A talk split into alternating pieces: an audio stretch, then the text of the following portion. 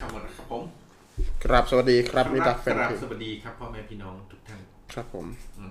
อยู่กับเราในรายการ เงาหัว ผ่านเงาหัว อย่าผัวนะผ่านเงาหัวทำไมอะ ปวดแล้วจะเป็นอะไรครับผม ผัวเงาหานไงพาม พามพาม ครับผม ก็สวัสดีทั้งสามท่านที่อยู่ในไลฟ์ของเราด้วยนะครับ สวัสดีครับทั้งสามท่าน ฝากกดไลค์กดแชร์ วันนี้เรามาในคอนเซปต์อะไรครับพี่ทอยหมอน เอ้ยพี่เงาหัวทอย วันอ่ะอ่ะรู้กันหมดเลยทีนี้ แต่นี่ก็ไม่รู้เขารู้กันหมดเลยทีนี้ อืม วันนี้เรามาอยู่ในคอนเซปต์เรื่องของผีเด็กนะครับผม ผีเด็ก ผีเด็ก เด็กเด็กเด็ก พี่เด็กสเปกชี เด็กครับผม เป็นยังไงกันบ้าง อ่ะเสียงเป็นไงบ้างครับ เช็คเสียงหน่อย กับผมได้ยินเสียงชัดเจนเหมือนเดิมนะครับ มิตรรักแฟนเพลงของเราอ่ะเดี๋ยวคุณจักรีจะเริ่มด้วยเตางอยนะครับผม เตางอย สวัสดีครับผมลุงพลครับเต่าเต่าเต่างอยงอยงอยงอยงอยเต่างอยงอยงอย โอ้วันนี้วันนี้ลุงพลให้เกียรติกับทางรายการ ลุงพลให้เกียรติกับการรายการ โอ้ยอะไรจะขนาดนี้ สวัสดีพี่มิ้นท์ด้วยนะครับ สวัสดีพี่มิ้นท์ที่เข้ามาเป็นคนแรกนะฮะ บอกว่า อื้อหือ อ้าว นึกว่าวันนี้ไม่มีฮะเราบอกเลยนะครับไม่มีฮะ ก็คือไม่มี ครับ ครับ ผมครับ รายการที่คุณมิ้งกำลังดูอยู่เป็นรายการที่อัดเทปเอาไว้เมื่อประมาณสามสามเดือนที่แล้วนะครับผมเอามาเปิด โอ้โหนี่ด่าด่าได้ไม่มีโต้ตอบเลยเนี่ย ครับด่าจักรีนะครับ ผมอ่ะอื้อหือ ผมกำลังแชร์อยู่อ่ะช่วยกันแชร์ก่อนตอนนี้ ช่วยกันแชร์ครับผม แชร์ช่วยในกันแชร์ขณะที่กำลังช่วยกันแชร์นะครับ ใครอยากจะลงสองมือสามมือก็ว่ากั เรา นมา แชร์แล้วครับ ครับผ นี่ ม มันหนังผีแล้วเนี่ย อืมต้องขออภัยคุณผู้ชมที่อาทิตย์ที่แล้วนะครับ เราสาม มันคนละแชร์นะพี่ อ่ะคนอ่ะเล็กกูเล่นไปนานแล้ว แหม อืม ต้องขออภัยท่านผู้ชมนะครับ ที่อาทิตย์ที่แล้วเราไม่ได้ไม่ได้มาจัดรายการ เพราะว่าอาทิตย์ที่แล้วเนี่ย นี่เรากดไลค์เงาหัว เรากดไลค์ตัวเองรัว อืมอืมดีมากนะครับผม อาทิตย์ที่แล้วนี่เงาหัวแม็กก็ไม่อยู่นะครับ ผมติดธุระด่วน เงาหัวจักรีก็ไม่อยู่ครับ ติดธุระด่วนเหมือนกัน ๆ จะให้ผมจัดคนเดียวผมบอกเลยผมกลัวผี ครับ ผมก็เลยติดธุระอีกคนหนึงครับเลยไม่จัดซะเลย งองแงใส่กันเลย นะครับผม นะครับผมโอเค เอามี แหม มีเงาหัวท่านใหม่เข้ามาด้วย อื้อหือ อ๋อสวัสดีครับคุณออนกนกพันธ์นะสครับ วัสดีครับคุณนอนค เอ่ รั อบแล้วก็คุณ คุณริช ลิช ชี่ ชี่หลงเข้ามา หลงเข้ามาก็อยู่กันนานลๆนะ ง ค เข้า รับ มา ผ โอ้ ม ดีเลยครับ วันนี้มาฟังผีเด็กกันครับผม ผีเด็กครับ วันนี้เราเป็นเรื่องเล่า แต่ถ้าใครเป็น ผีด็กะ ใครเป็นผีหงก็อย่าว่ากันนะวันนี้ ทำไมอะฮะ เอาเด็กผีกับเด็กหงคนละคนละผีกันนะค คน รับ ละเด็กกัน ผม คนละเด็ก ก็เอ่อต้องชี้แจงก่อนนะครับสำหรับรายการของเราสำหรับพี่ที่เข้ามาใหม่นะครับคุณลิชชี่นะครับคุณลิชชี่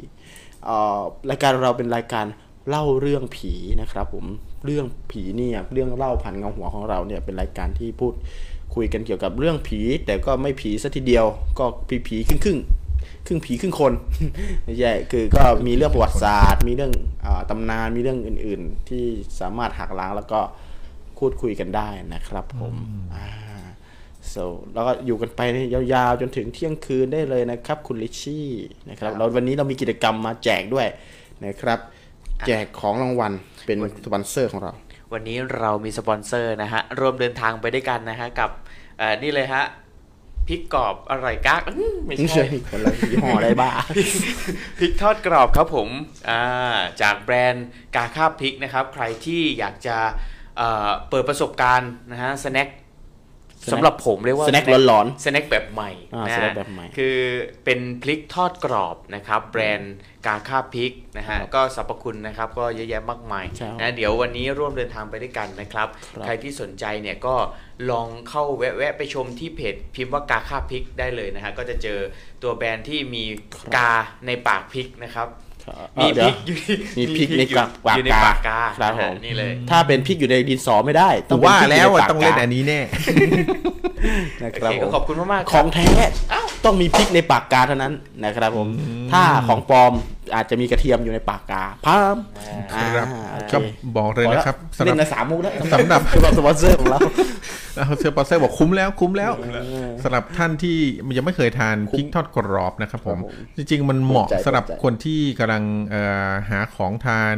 กรุบกริบอะไรพวกนี้แบบ กรุบกรอบ อยากทานอะไรทั้งวันอะไรก็มาทานพริกทอดกรอบดีกว่า ครับ นะครับ ผม เพราะว่านอกจากจะได้ความสนุกจากจากรสชาติของพริกที่เอามาทอดกรอบเป็นขนมแล้วเนี่ย ยังมีสรรพคุณในการช่วยลดน้ำหนักด้วยนะครับผม เพราะจากผลการวิทยาศาสตร์ที่ได้วิเคราะห์มา กิ กิ นแล้วมันจะเบิร์นลิ้นจนลิ้นไม่กินอะไรไม่ได้ ครั อี บ กผเลย ม อ่า เขาบอกพริกพริกเนี่ยครับ มีสารอยู่ตัวหนึ่งผมจำชื่อไม่ได้ต้องกราบขอ สาร ประ เส ทาน ก อภัย สารเสก สารส้มเอ้ยไม่ใช่ สาร เพราะสารอันนี้นะครับผมถ้าทานเข้าไปเนี่ยจะสามารถช่วยในการเบิร์นไขมันนะครับ ส่วนเกินของร่างกายได้ด้วยนะครับ แต่แนะนำว่าก็ แต่นะพี่ทอย าา ชอบเบิร์นา ส่วน ทา ไหนของร่างกาย เะไปอย่ทานเยอะผมนะฮ ะเอ่อผม ไปไม่เป็นไปไม่เป็น ตอบลิ้น เออโอเค ครับผมครับผมเอ่อ ผม ช่วงนี้ รู้นะ ช่วงนี้ผมแก่แล้ว ผมแก่แล้ว อ๋อโอเคอ่ะ ผมแก่แล้ว ก็ยินดีต้อนรับคุณลิชชีลิชชีด้วยนะครับผม ครับยินดีต้อนรับด้วยครับ ครับ ผ ผม ม คุณลิชชีอยู่กับเราไป ครับ อีก ปกติฟังบ่อยไหมครับ เห็นบอกว่าชอบฟังครับ ชอบฟังรายการ ชอบฟั ผี เรื่ ใช่ไหม ผีใช่ไหมฮะ อืม ชอบฟัง อืม เรานี่เอ่อพวกเราเป็นคนกลัวผี อืม เราไม่เคยเราไม่ค่อยเราไม่ค่อยชอบฟังเรื่องผี แต่เราชอบเล่า ครับ อ่า ผม ชอบเล่าเรื่องผี เราเราเราเราเราไม่ทันไม่ทันไม่ทันสมองไปไม่ทัน งงมากนะครับ คนที่กลัวเรื่องผีนะครับกลับชอบฟังเรื่องผี ใช่ อย่างพวกเราก็กลัวเรื่องผีแต่ว่าเล่าเรื่องผีงงมาก แต่ก็นะครับนะ ก็เราไม่ชอบฟังเรื่องผีเราเลย เป็น ชอบ ความ เราเล่าแทน เป็นความสะใจอย่างห ครั นึ บ ง ผม ครับ อ่ะ จัด วันนี้พี่ทอยมีเรื่องเล่าเกี่ยวกับผีเด็กมาฝากเยอะแยะมากมาย ขอให้ติดตามชมกันนะครับ ครับ แล้วก็วันนี้นะครับเราต้องการเปิดสายถ้าใครที่มีความหลอน อืม เกี่ยวกับผีเด็ก อืม ไปเจอผีเด็ก ครับผมใคร ว่า ที่ น่า เคย กลัว จอ เท่า ผี ผู้ ด็ ใหญ่หรือเปล่า กเออครับผม ๆส่งอันเข้ามานะครับผมอาจจะเล่าผ่านอินบ็อกก็ได้ เข้าผ่านเล่าผ่านไอ้นี่เลยเข้าผ่านคอมเมนต์มาเลยก็ได้นะครับ คุณออนนะครับ ครับผม อ่าคุณดิชชี่นะครับผมคุณมินท์นะครับผม อืมเราผ่านได้ทุกช่องทาง ใช่ เราก็จะมีทั้งช่องทางเอ่อ YouTube นะครับ Facebook ก็ติดตามได้ทั้งสองช่องทางเลยนะครับ ครับ ก็อย่าลืมนะฮะ เราส่งเรื่องเข้ามาให้เราเล่าได้ถ้าเกิดคุณเล่าไม่เก่งเนาะ ครับผม อ่าส่งเรื่องมาให้เราเล่าได้ ใช่ ส่งเรื่องให้มาให้เราเดาได้เลย เซน ค เซอน ร์ ละเล่าคนละเดาคนละ ก เล่า ลัว ผม แต่ชอบฟังครับ อ่าใช่ครับใช่ นะฮะ ก็เป็นเรื่องที่ จะบอกก่อนนะครับผมค่ำคืนนี้อ่าจะบอกว่าน่ากลัวก็น่ากลัวนะครับ จะบอกว่าสลดก็สลด เพราะว่าจริงๆแล้วอ่าการที่จะเป็นผีเด็กได้นั้น ก็แสดงว่าเขาได้เสียชีวิตไปตั้งแต่ยังเป็นเด็กนั่นเอง ใช่ ไห ค ม รับผมผีเด็กไม่ได้เป็นกันง่ายๆนะครับผม ครับผม บอกเลยอืม อ่าคุณแซมนะครับคุณนัฐกิจมาแล้วนะครับ สวัสดีครับ คุณนัฐกิจเงาหัวแซมนะครับผสมส วัสวัดีสดี ค ครับ รับ ครับผม สวัสดี ที่ ครั ว่า บ ผีเด็ก ผม ไม่ได้เป็นกันง่ายๆนี่อาการมันจะเป็นยังไง อืมอ๋อมันจะผื่นขึ้นก่อนเฮ้ยไม่ใช่ อ่า โอเคครับผมสำหรับกราบสวัสดีสำหรับเพื่อนๆที่อยู่ในไลฟ์ของเราวันนี้ทั้ง 8 ท่านนะครับผม ไม่ว่าจะเป็นเงาหัวแซมนะครับ คุณลิชชี่ลิชชี่สมาชิกใหม่ของเรานะครับ คุณเงาหัวออนที่เข้ามายังอยู่กับเราอยู่ไหมถ้ายังอยู่ก็กดหัวใจให้เราหน่อยนะครับ ครับอื้อหืออา ขอบคุณมากเลยนะครับนี่แสดงว่าหยุดยาวนี่ไม่ได้ไปไหนกันแน่เลย อ่าเออ ใช่ไหม ไป า เออถ้ากันมาหน่อยนะครับ หยุดยาวไปที่ไหนตอนนี้เหมือนกับว่า ครับผม เออพอ ได้คิดถึงทุกคนมากไม่ได้ไม่ได้ไลฟ์กันมาตั้งสองอาทิตย์เนาะ ใช่ จริงๆตอนนี้รายการเป็นรายการแบบมาพบปะแบบเพื่อนๆแล้วตอนนี้รู้สึกแบบคิดถึงอ่าคุณนัฐกิจนะครับเงาหัวแซมบอกว่า ผมก็เคยโดนเด็กหลอกครับ หมดตัวเลยใช่ไหมฮะ เอ่อเดเด็กนี่ ผีนะพูดถึงผีนะครับผมเออ ครับผมอื้อหือ อ่าหลอกหลอกนี่คือหลอกคาบใช่ไหมหลอกคาบ โอ้โหอันนี้ อ๋อโอเค มุมดีๆครับผมซื้อครับ วันนี้คือเอ้ยตัวเลขสวยด้วยนะ เรียกอะไร วัน ครับ นี้ EP สิบสาม EP สิบสาม อ่าสุกร์สุกร์ที่ EP สิบสาม มันก็จะสุกสิบสาม ซื้อคก็รับผม ได้ไหม เออ วันนี้ วัน คื นี้ อ สุกร์ สุก EP สิบสาม เฮ้ย นะครับอืมอ่าอย่างที่เราคิดเลยครับหลวงหัวแซมบอกว่าเด็กหลอกตามร้านคาราโอเกะครับ โดนหลอกประจำเลยครับผมอ่า อย่างนั้นคุ้มครับ นี่ ผม คือ ให้ดก เอา ลย ตังค์ ฮะ จากไหนไปให้โดนหลอกประจำอ ยากรู้ อ่า ช่วงเศรษฐกิจแบบนี้นี่ ใช่ ได้ โด ด้วนย ห เห ล ร อ อก ประจำใช่ อืมครับ มี โอเค ความสามารถในการหมุนเงินเก่งมากครับ นับถือนับถือ สู้สู้พี่เงาหัวทอยไม่ได้ ครับ นี่โดน ผม หลอกไปจนเด็กต้องเอาเงินมาคืนเพราะ ค ส รับ งสาร ผมใช่ สงสารเด็กว่า โอ้ ครับ ย เด็ก เอา หลอก ค่า ไป แท็กซี่ไปเถอะอะไร ครับ เงี้ย จนเด็กสำนึกผิดเลยครับผ จ ม นเด็กรู้สึกแบบว่า โอ้กูขอบวชให้อย่างเงี้ย เด็กขอบวชให้เลยครับ จริง ลองลองง่ายเหลยกล้ำเหลยเกิน ขอบวชให้ล้างบาปผมเป็นคนดี ผมเป็นคนดีบอกเลยครับผม ๆสวัสดีสำหรับ 5 ท่านที่อยู่กับเรานะครับค่ำคืนนี้เราจะอยู่กันในคอนเซปต์ที่ชื่อว่า ผีเด็กนะครับผมจะเล่าเรื่องราวเกี่ยวกับความร้อนเกี่ยวกับความลึกลับนะครับของผีที่เป็นเด็ก ครับผม นะครับใครมีเรื่องราวต่างๆนะครับผมใคร รมีเรื่องราวต่างๆ ก็มาแชร์กันได้ ไม่ว่าจะโทรมาที่เบอร์อ่าที่ไลน์นะครับไลน์ Good Butter Studio แอดเข้าไปได้นะครับ Good Butter Studio ทุยขอโทษ ครับ Good Good Butter Studio ฮะตามที่ขึ้นหน้าจอนะครับค่ะถ้าใครมองไม่เห็นเดี๋ยวผมสะกดให้ฟังนะฮะ G W O D B R O T H E R S T U D I O นะครับ ยาวหน่อย อร่อยแน่ ะอืมไม่ใช่ ไม่ใช่สเลบสโล Good แกน Butter Studio ครับ Good แอ Butter ดไลน์เข้ามา Studio แล้วก็เล่าเรื่องราว ครับผม ผ่านไลน์คอ ครับ ครับที่รายการได้เลยนะครับ ครับ ส่วนเอ่อใครที่ไม่สะดวกแอดไลน์หรือว่าเล่าผ่านไลน์คอนะครับ ผมก็เล่าในเอคอมเมนต์ใน Facebook ก็ได้หรือใน YouTube ก็ได้นะครับ เรายินดีอ่านออกอากาศเลยนะครับ ผมการการที่ไม่ได้เจอกันมาตั้ง 2 อาทิตย์เนี่ยคิดถึงมากๆนะครับ คิดถึงคิดถึงแฟนๆของเราอย่างมากเลยนะครับ ไม่ว่าจะเป็นเงาหัวแซมเงาหัวมิ้นท์นะครับเอ่อ เงาหัวพี่นัทอยู่ไหมเนี่ยนะครับผมเออคุณเงาหัวอ้อนเข้ามาหลายครั้ง สมมาตร อ่าพี่เงาหัวสมมาตรไปไหน วันนี้นะครับยังอยู่กับเราไหมนะครับแล้วก็มีสมาชิกใหม่ของคุณลุชชี่เข้ามาด้วยแล้วขอรบกวนอยู่กับเราไปนานๆนะครับ จะได้ยศอวยยศเป็นเงาหัวนำหน้าทันทีเลยนะครับผมอ่าโอเคก็อ่ะสำหรับค่ำคืนนี้เราจะเริ่มเรื่องแรกโดยพี่ทอย วันนี้ เกริ่น ครับ เรื่องแรกให้ฟังก่อนนะครับ เกี่ยวกับความหลอนของผีเด็กเด็กเด็กเด็กเด็กเด็ก มีเอฟเฟกต์ด้วย จะหลออยู่เลย อ่ะถ้าพูดถึงเรื่องของผีเด็กนะครับ ครับ ตำนานของผีเด็กที่คนไทยเราคุ้นเคยกันดีเนี่ย คิดว่าหนีไม่พ้นอันนี้แน่เลย กุมารทอง อ่ากุมารทองเป็นเรื่องที่เราได้ยินมาตั้งแต่เด็ก เป็นเรื่องปลุกเสกเป็นเรื่องสิ่งศักดิ์สิทธิ์ใช่ไหม อืม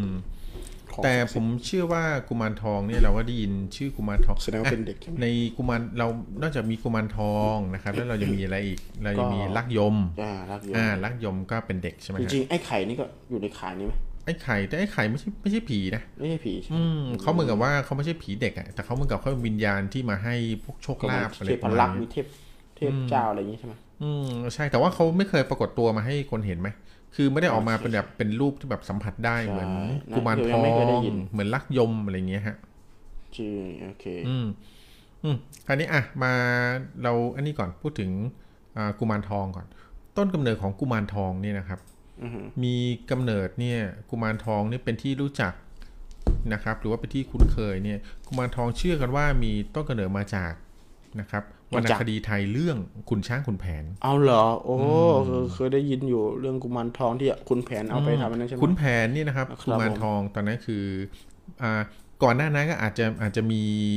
มีกุมารทองก็มีมาก่อนหน้านั้นแล้วแหละ แต่ว่า ครับ เริ่มเป็นที่รู้จักมาก ๆ ก็ตอนในเรื่องขุนช้างขุนช้างขุนแผนนะครับ ตอนนั้นขุนแผนนี่ต้นกำเนิดของกุมารทองเนี่ยขุนแผนเนี่ย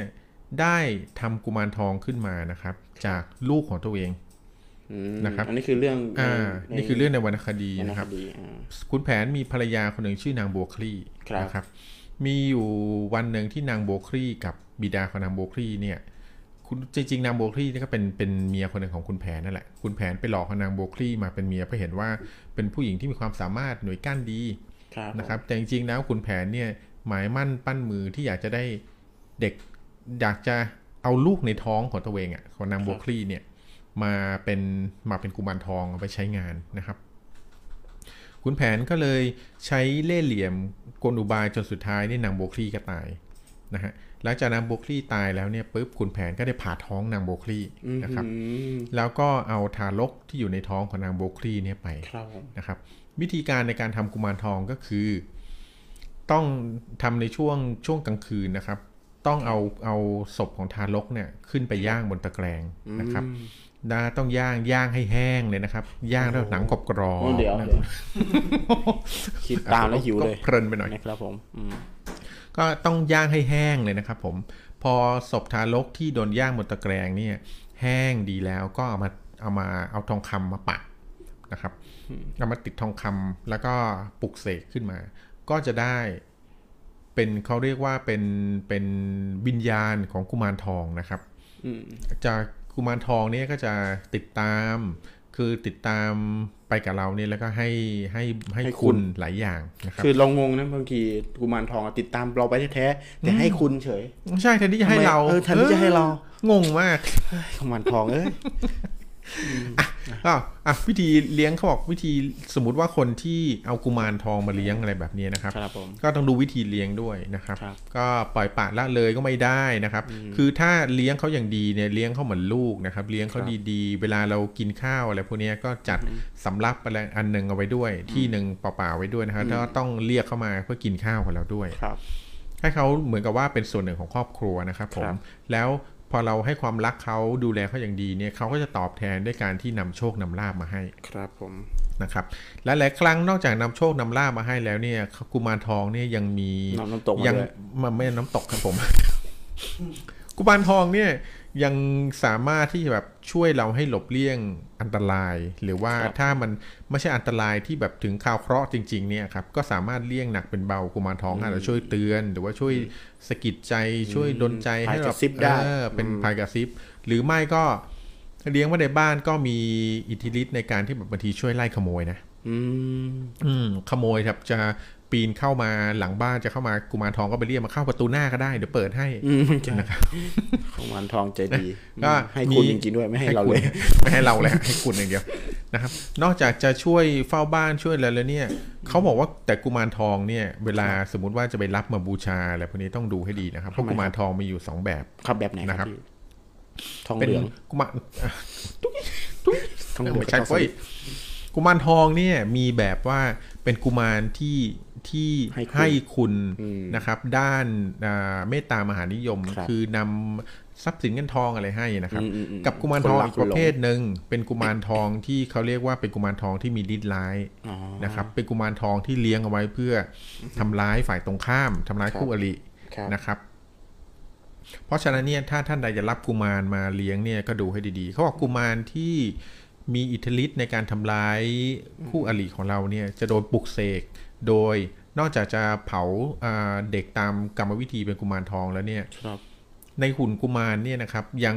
บรรจุไปด้วยอ่าชิ้นส่วนอวัยวะของผีตายโหงด้วย อ๋อ อืมเพื่อเพิ่มความขลังให้กุมาร ครับ มีความดุร้ายขึ้น เพราะฉะนั้นก็จะไปรับกุมงกุมารจากไหนมาก็ ครับ เช็ค ก็ต้องให้ระวังว่าข้างในมีเถากระดูกมีเท่ากระดูกมีอะไร ใช่ หรือเปล่า ครับ ให้ระวังไว้ด้วยว่าจะเอากุมารมาเลี้ยงเพื่อกะว่าจะเอามาช่วยหาเงินหาทอง เป็นเมตตามหายมที่ไหนได้ เออ กลายเป็นทำร้ายทำลายล้าง ใช่กลับได้กุมารทองมหาการมานี่ อา ค หัง รับ กา เราตั้งชื่อว่ากุมารทองอาหังกา ครับ จริง ๆเขามีชื่อ กุ นะ รทองมหานิยม ครับ จริง ๆ จริง ๆเขามีชื่อของเขานะครับ อ๋อ สี่ประเภทที่เป็นกุมารทองที่ ครับผม มีฤทธิ์ร้ายเนี่ย ครับผม แต่อันนี้ผมไม่พูดถึงแล้วกัน แล้วพูดถึง ครับ กุมารทองในแง่ของเมตตามหานิยมนะครับ ครับผม เอาเงินทองมาให้เลี้ยงดูเขาให้ดี ถ้าเลี้ยงเขาแบบทิ้งๆคว้างๆเนี่ย ครับ ก็เขาอาจจะแบบงองแงเหมือนเด็กเหมือนอะไรพวกนี้ก็อาจจะ อืม นำพาข้อร้ายมาให้นะครับ จริงผมมีประสบการณ์เหมือนกันเอ่อไปซื้อของในร้านในร้านเสื้อผ้าร้านหนึ่งนะครับ พี่เขาก็เอ่อเราก็ถามว่าเอ้ยเสื้อตัวนี้เท่าไหรกางเกงตัวนี้เท่าไหรสักพักพี่เขาก็เหมือนแบบหันไปแล้วก็คุยเฮ้ยอย่าเล่นเดี๋ยวเอาอะไรให้กินอะไรเงี้ยแล้วก็เราก็มองหาอ้าวคุยกับใครวะเออคนบ้าอะไรคุยกับหัวไหลอย่างเงี้ย นี่คือนี่แบบคือเขาเต็มไหมว่าอะไรอย่างเงี้ยเออสักพักเขาคุยไปคุยมา เรายังไม่เดินเข้าร้านเขาไงคืออยู่ข้างหน้าร้านแล้วก็เรียกว่าเฮ้ยอันนี้สวยไหมนี่สวยไหมเออพอเขาพอพอเราเลือกแล้ว เราเขาบอกว่าให้ไปลองชุด อืม เราก็เดินเข้าไป พอเดินเข้าไปในขณะที่เราลองชุดอยู่นะฮะเอ่อลองเสร็จแล้วปุ๊บ ก็ขอดเสื้อผ้าแล้วก็เดินกลับมา ก็สไลด์ผ้าแล้วก็เดินออกมา พอเดินออกมาเสร็จปุ๊บเนี่ย ก็เจอพี่เขากำลังคุยกับพานที่อยู่ข้างบน อืม เออคือพานที่แบบมันเป็นเขาน่าจะเลี้ยงกุมารนะคือเดาได้ว่าเลี้ยงกุมารแล้วเขาก็พูดกับกุมารของเขาคือแล้วก็แล้วก็เปลี่ยนพาร์ทมาคุยกับเราแบบปกติ แต่คือเวลาหันไปคุยกับกุมารเนี่ย เรารู้สึกได้เลยว่าเหมือนเราคุยกับคนที่แบบ อืม เสียสติอะแต่ว่าเขาปกติมากเลยนะครับ เออดูดีมากเลย แต่ว่าเออเราก็ไม่ได้ว่าอะไร แต่ว่าเราตอนนั้นรู้สึกอย่างนั้นจริงๆนะแล้วก็รีบเดินออกมาเลยกลัวไม่ซื้อเลยใช่ปะ อ้าว กลัวเลย แทนที่จะได้ขายของครับ ใช่ เออก ลัวกลัวผมผมกลัวเลยผมเดินออกไปนะเออไปนั่นไปเลย ก็เป็นไปได้บางทีก็อาจจะเป็นแบบคล้ายๆ ประมาณว่าสองบุคลิกอะไรอย่างเงี้ยฮะบุคลิกหนึ่งก็เป็นบุคลิกที่อยู่กับกุมารเลี้ยงดูกุมารอย่างเงี้ยพออีกบุคลิกหนึ่งก็เป็นพ่อค้าแม่ค้าที่ขายของตามปกติอะไรอย่างเงี้ยนะ มี ฮะ คนที่แบบว่าเป็นพ่อค้าแม่ค้าที่สื่อสารได้กับไม่ได้นะ อืม บางคนรับมาก็สื่อสารมันไม่ได้เลยอะไรเงี้ยแต่ว่าเออรู้ว่าขายดีนะหรืออะไรเงี้ย อืม แต่บางคนน่ะอาจจะสื่อสารได้ก็ได้เหมือนอย่างที่ผมไปเจอมาในเคสที่แบบว่า อืม คือคุยกันเป็นตุเป็นตะเลยอะ สื่อ เรา สาร ก็แบบ รู้เรื่ เอ๊ะ อง อะไรวะคนอะไรคุยกับหัวไหล่ อืมครับผม คนบ้าอะไรหันคุยกับหัวไหล่ตลอดเวลา เออเนี่ยเหมือนดาวขำมินเล ยเนี่ย อ๋อนี่แสดงว่าแสดงว่ากุมารนี่ขี่คออยู่ หรือไม่ เออ นั่งอยู่บนหัวไหล่แน่เลย นั่นสิ ก็ไม่รู้เหมือนกันก็เขาบอกว่าเดี๋ยวเอาให้กินเอาให้เราก็คิดว่าเฮ้ยเขามีลูกหรือเปล่ามีอะไรหรือเปล่านะครับ อันนี้ก็เป็นเรื่องกุมารอย่างที่ทอยไปนะขอแทรกนิดหนึ่งอ่ะพี่ท นะ อย ครับ ต่ แต่ อ นี่คือเรื่องที่คุณจักรีเจอมาจริงๆกุมารทใช่ครับองใช่ไหม ใช่ครับผม อ่า แล้วนอกนั้นเรื่องของกุมารทองเนี่ยเขาก็ยังบอกว่าเออถ้าสมมติว่าเลี้ยงเลี้ยงๆไปแล้วเนี่ย ครับ มีอยู่วันหนึ่งถ้าท่านรู้สึกว่าไม่อยากเลี้ยงละ อืม ทำไงดีนะครับ วิธีที่ท่านจะทำคืออย่าเอาเข้าไปทิ้งทิ้งๆคว้างๆนะครับเพราะถ้าเอาไปทิ้งคว้างหรือว่าบางท่านเนี่ยไม่รู้ ก็คิดว่าเฮ้ยกุมารเนี่ยถ้าไม่เลี้ยงแล้วทำไงดี เดี๋ยวกลัวจะเป็นภัยติดตัวอะไรแบบนี้ก็อยู่ดีๆก็เอากุมารไปทิ้งวัดอะไรแบบเนี้ยไม่ได้นะครับเหมือนกันไม่ได้นะฮะ เพราะอะไรครับ ครับเพราะว่าวัดจะสกปรกฮะ กราบนเพียงห้ามพา ครับผม คือวิธีที่ท่านจะไม่เลี้ยงกุมารแล้วท่านต้องไปที่วัดนะครับ แล้วก็ให้หลวงพ่อเนี่ยช่วย เลี้ยง สว แท ด น ส่งวิญญาณไม่ใช่ครับผมหอ๋อลวงพ่อก็ไม่เลี้ยงฮะ ครับ ให้หลวงพ่อเนี่ยทำพิธีสวดส่งวิญญาณให้นะครับ ครับผม เพื่อให้กุมารทองให้วิญญาณกุมารทอ ไป งเนี่ย เกิด ไป ใช่ไหม เกิดใหม่ซะ อ่า อืมนะครับนั่นคือวิธีการเลิกเลี้ยง ครับ กุมารที่ถูกต้องอันเนี้ยจาก โอเค อ่าประสบการณ์ที่ดูๆมากุมารเนี่ยส่วนมากมักจะเป็นผู้ชายอย่างเดียวนะครับ อ่าใช่ใช่ อ่าคือว่ากุมารเนี่ย ถึงแม้ว่าจะเลี้ยงจะเอาศพเด็กคือเด็กต้องเป็นศพ ผู้หญิ ที่ ง ตายท้ผู้อง ชาย กลม ไม่มี นะ กุมารีเลย อืมไม่มี เป็นกุมามกุาร รรีทองนะ เออ มีแต่กุมารทอง หรืออาจจะเป็นไปได้ที่ว่าคือถ้าแบบเป็นศพที่เรามาใช้เป็นเขาแค่ยึดว่าเป็นศพทารก แต่ไม่ต้องเป็นทารกเพศชายหรือเพศหญิง แต่พออยู่ในร่างกุมารแล้วก็จะมีแค่เพศชายอย่างเดียวก็เป็นไปได้ อ่าได้ นะครับ อ่าเป็นไปได้ บางตำราบอกว่ากุมารีกุมารทองที่เป็นผู้หญิงก็มีนะ ครับ ถ้าเป็นกุมารทองที่เป็นผู้หญิงเนี่ยเขาเรียกหงส์พลาย อ๋อ แต่ปรากฏว่าผมไปค้นดูจริง ๆ ไปถามสอบถามผู้รู้ที่นั่นเขาบอกโหงพลายนี่จริงๆไม่ใช่กุมารนะ อ้าวเหรอ โหงพลายเนี่ยเป็นการปลุกเสกโดยเอาโดยเอาชิ้นส่วนของผีตายโหงนะฮะ ก็คือโหงพลายไม่ใช่โหงพลายนะ เออ เขาพูดว่าโหงพลายนี่ดูสวยคำสวยแหละ อืมดู แต่ สวย จริงๆเนี่ยคือสะกดคำว่าโหง ใช่ ชะโง ฮะ งองหอมหินงองงูโหง คือตายโหงอะไร โหงอ่ะคือตายโหง โหง พลาย พลาย ก็คือผีพลายก็คืออผีพลายที่ตายโหงเข้าชิ้นส่วนนั้นมาทำเป็นแบบเหมือนกับคล้ายๆวิญญาณรับใช้ อ๋อ ผูกวิญญาณเอาไว้อะไรแบบเนี้ยครับ คล้ายๆไอ้เนี่ยในแฮร์รี่พอตเตอร์ชื่ออะไรไอ้ ไอ้ไอ้อะไร ไอ้ไอ้อะไรรับใช้รับใช้สักอย่าง อ๋อไอ้ไอ้ที่มัน ออกรับใช้ ไอ้ตัวกากอยไอ้ตัวเล็กๆเออใช่ใช่ ไหม ใช่ ไอ้ตัว เออใช่มัน อะไร เป็น สักอย่าง ตว์ประหลาดรับใช้อ่ะ เออนั่นแหละ คราวนี้นะครับเขาก็ก้อนก้อนก็พอจะสรุปได้ว่ากุมารทองที่เป็นผู้หญิงเนี่ยที่เรียกว่าหงพายเนี่ยไม่ใช่นะครับ ไม่ใช่กุมารทองที่เป็นหญิงกุมารทองมันจะอยู่ในรูปของเด็กผู้ชายอย่างเดียว อืมอืม นะครับ ครับจริงๆ กุมารทองเนี่ยมันเป็นคือเรียกง่ายๆเหมือนเป็นประเภทเนาะเป็นแคตตาล็อแล้วกันเป็นประเภทหนึ่งแต่จริงๆเนี่ยในกุมารทองก็ก็มีเขาเรียกว่ามีย่อยๆลงไปอย่าง คือแล้วแต่คนเรียกด้วยใน ครับ แต่ผละม ภูมิภาคก็เรียกแตกต่างกันมีพี่จุกใช่ไหม อ่าครับ อ่า ผม พี่จุกพี่โปยอะไรเงี้ยคือมันเป็น ใช่ ก็เป็นกุมารทองนั่นแหละ แต่ว่าเขาก็มีชื่อของเขาใช่ไหมเออ ตามภูมิภาค ตา ตาม ม ภูมิภาคตาม ประเพณีตาม ใช่ วัฒนธรรมนะครับ เขาก็เลยเดี๋ยวนี้ที่ดังก็คือมีพี่จุกนะครับที่ที่ดังสู้กับนี่เลยไอ้ไข่เลยอะไรเงี้ยนะครับมีคนอยากฟังเรื่องไอ้ไข่จริงๆ ตอนตอนอีพีแรก ๆ ของเราที่ก้าวริมบึงมาเนาะ อ่ามาเดี๋ยวถ้าวันนี้อยู่เดี๋ยวเชิญก้าวริมบึงมาเล่าให้ฟังอีก ใช่ ที เราเล่าให้ฟังเรื่องไอ้ไข่อีกทีว่าจ ครับ ริผมงๆแล้วจริงๆเขาบอกว่าไอ้ไข่มีสองตำนานนะ มีไข่เป็ดกับไข่ไก่ เออใช่ไอ้ทุยทุยทุยทุยเดือดปากกู แดกทุยกูช็อตแบบ โอ้ เบอร์เลย ยังไงก็คืออ่าตำนานที่ที่เขาเล่ามาที่เป็นเด็กวัดใช่ไหมอ่าที่เดินหายไปเดินจมน้ำไปใช่ไหม อืม เดินจมน้ำไปแล้วก็ไม่เห็น ครับผม อีกเลยอะไรแบบนี้นะครับนี่คือตำนานไอ้ไข่นะครับดูดีเทลเยอะๆเดี๋ยวเราจะเชิญกูรูมาเล่าให้ฟัง อืม นะครับผม ครับ อันนี้เป็นกูรูแท้ๆเลยนะครับ ใช่เป็น ที่ กูรูเลย ผลิต เนี่ย ไอ้ไข่ขึ้นมาหลังบ้านกับมือเลยนะครับ ใช่ใช่ใช่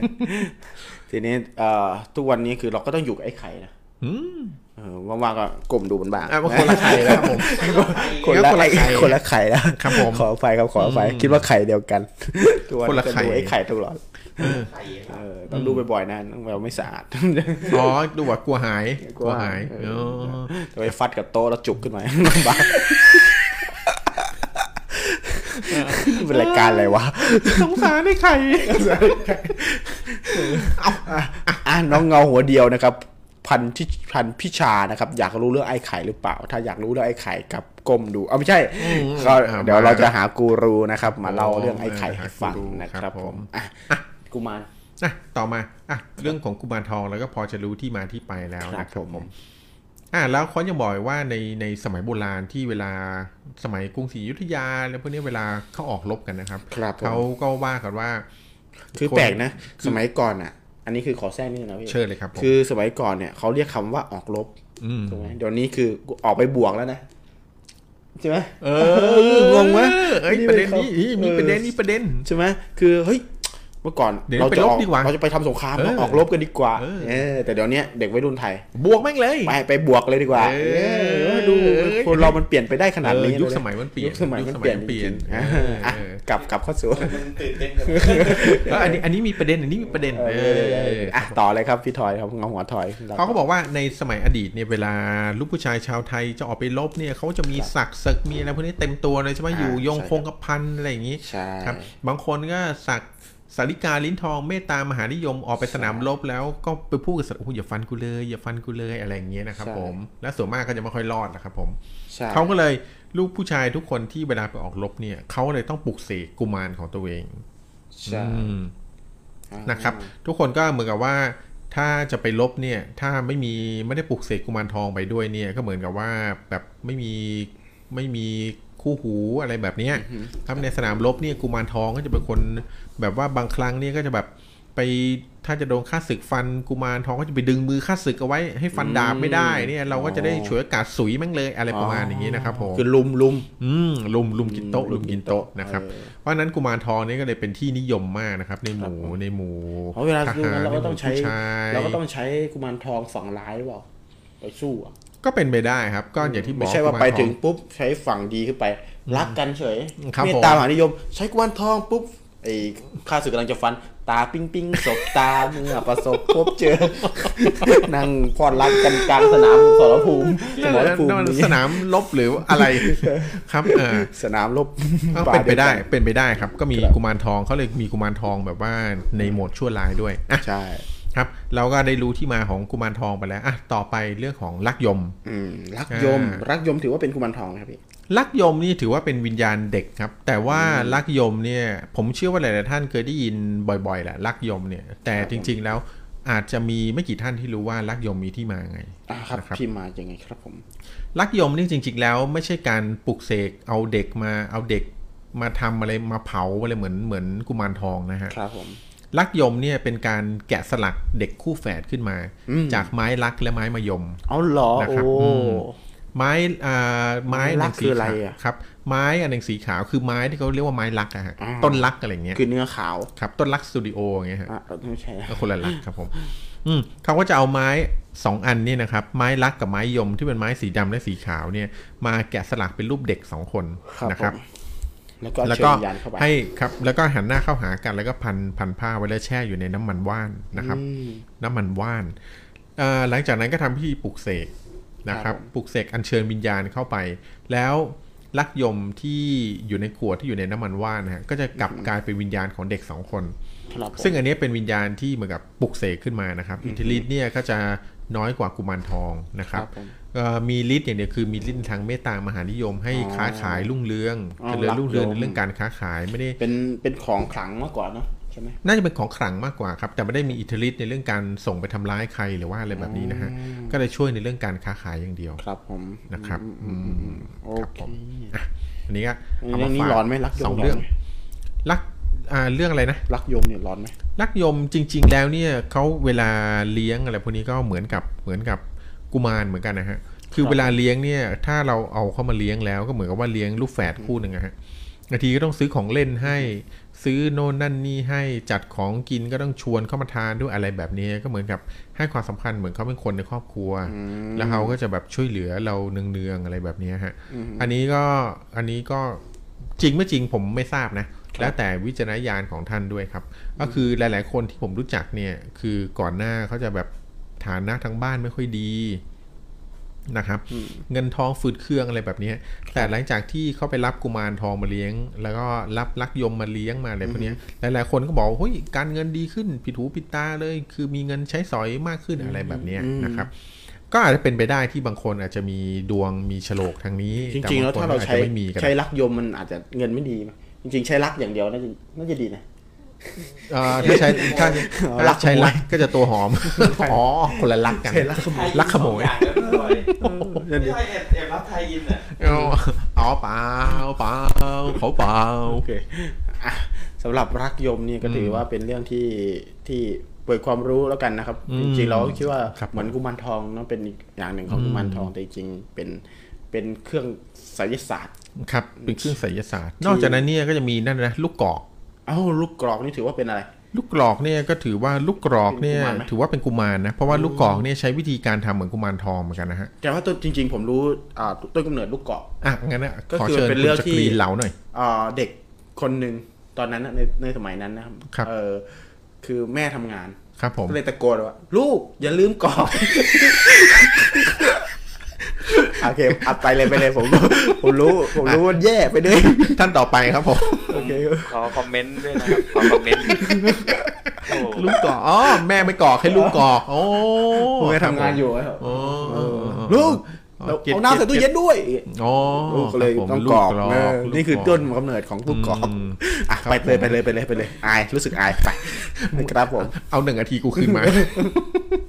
อ่าโอเคครับผม อืมลูกกรอกเนี่ยก็เหมือนคล้ายๆ กับกุมารทองเหมือนกัน คือการเอาเอาเด็กที่ตายทั้งกลมเนี่ยครับเอาศพเด็กขึ้นมาเผามาย่างเหมือนกันนะครับ แต่กรรมวิธีเนี่ยอันนี้ผมไม่ทราบจริงๆนะครั ครับ บ ไม่ได้ไม่ได้เตรียมมานะครับ เออ ผม ไม่รู้ว่าย่างยังไง อืม ใช่ไหม อืมบางทีแต่สมัยนี้เขาไม่น่าจะย่างนะเข้าไมโครเวฟก็ได้นะเออ โอ้คนลูกกรอกอะอันนั้นไส้กรอก ไส้กรอก ครับผม ลูกกรอกนี่จริง ๆ แล้ว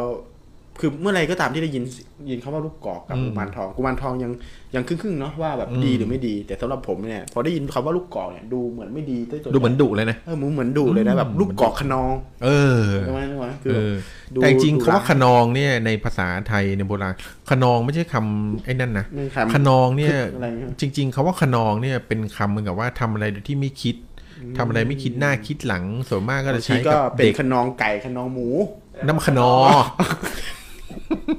อ่ะต่อเลยครับต่อเลย ขนองนี่ก็จะเหมือนประมาณซุกซนอะไรแบบเนี้ย อ่า อ่าจะเหมือนกับเป็นคนที่ซนแล้วคุมไม่อยู่ ไม่เชื่อฟังผู้ใหญ่พูดอะไรไม่เชื่อเขาจะเรียกว่าคนขนองอะไรเงี้ย อ๋อคือขนอง ทำ เป็นวัยรุ่น ออคือขนองทำอะไรแบบไม่ คือ คิด อันนี้ ห ลิ น้านคิด นี่ หลั กำลั ง งกำลังแบบเป็นสารฮอร์โมน อื แบบ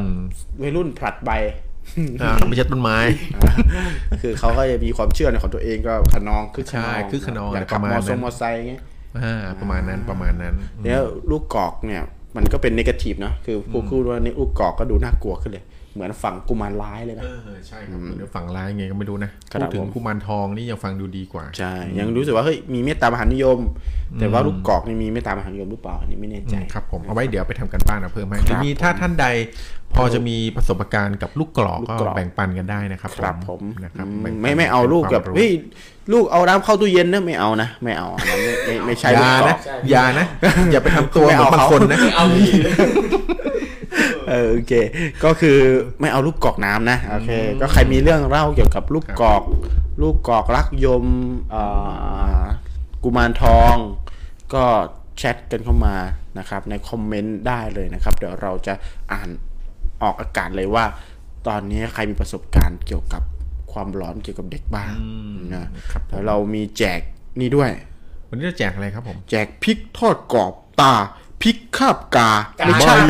ใบกาข้าบพริก โอ้ยอยู่อยู่ก่อนนะลูก อยู่ก่อนนะ ครับผมอยู่ก่อนนะ กา ครับ ข้าวพริกนะครับ พอเข้าล็อกก็เข้าล็อกเลยฮะ ครับ บอก เลยนะครับว่ากาคาบพริกเนี่ยใครที่อยากมีสแน็คไว้ทานนะครับยาม ครับ ว่างๆช่วงวันหยุดอย่างเงี้ยนะฮะอยากมีสแน็คไว้ทานอร่อยอร่อยแนะนำเลยนะครับพริกทอดกรอบเอ่อตากาคาบพริกนะค ครั รับบ ก็มีอยู่สามรสชาติ ใช่ ไม่ว่าจะเป็น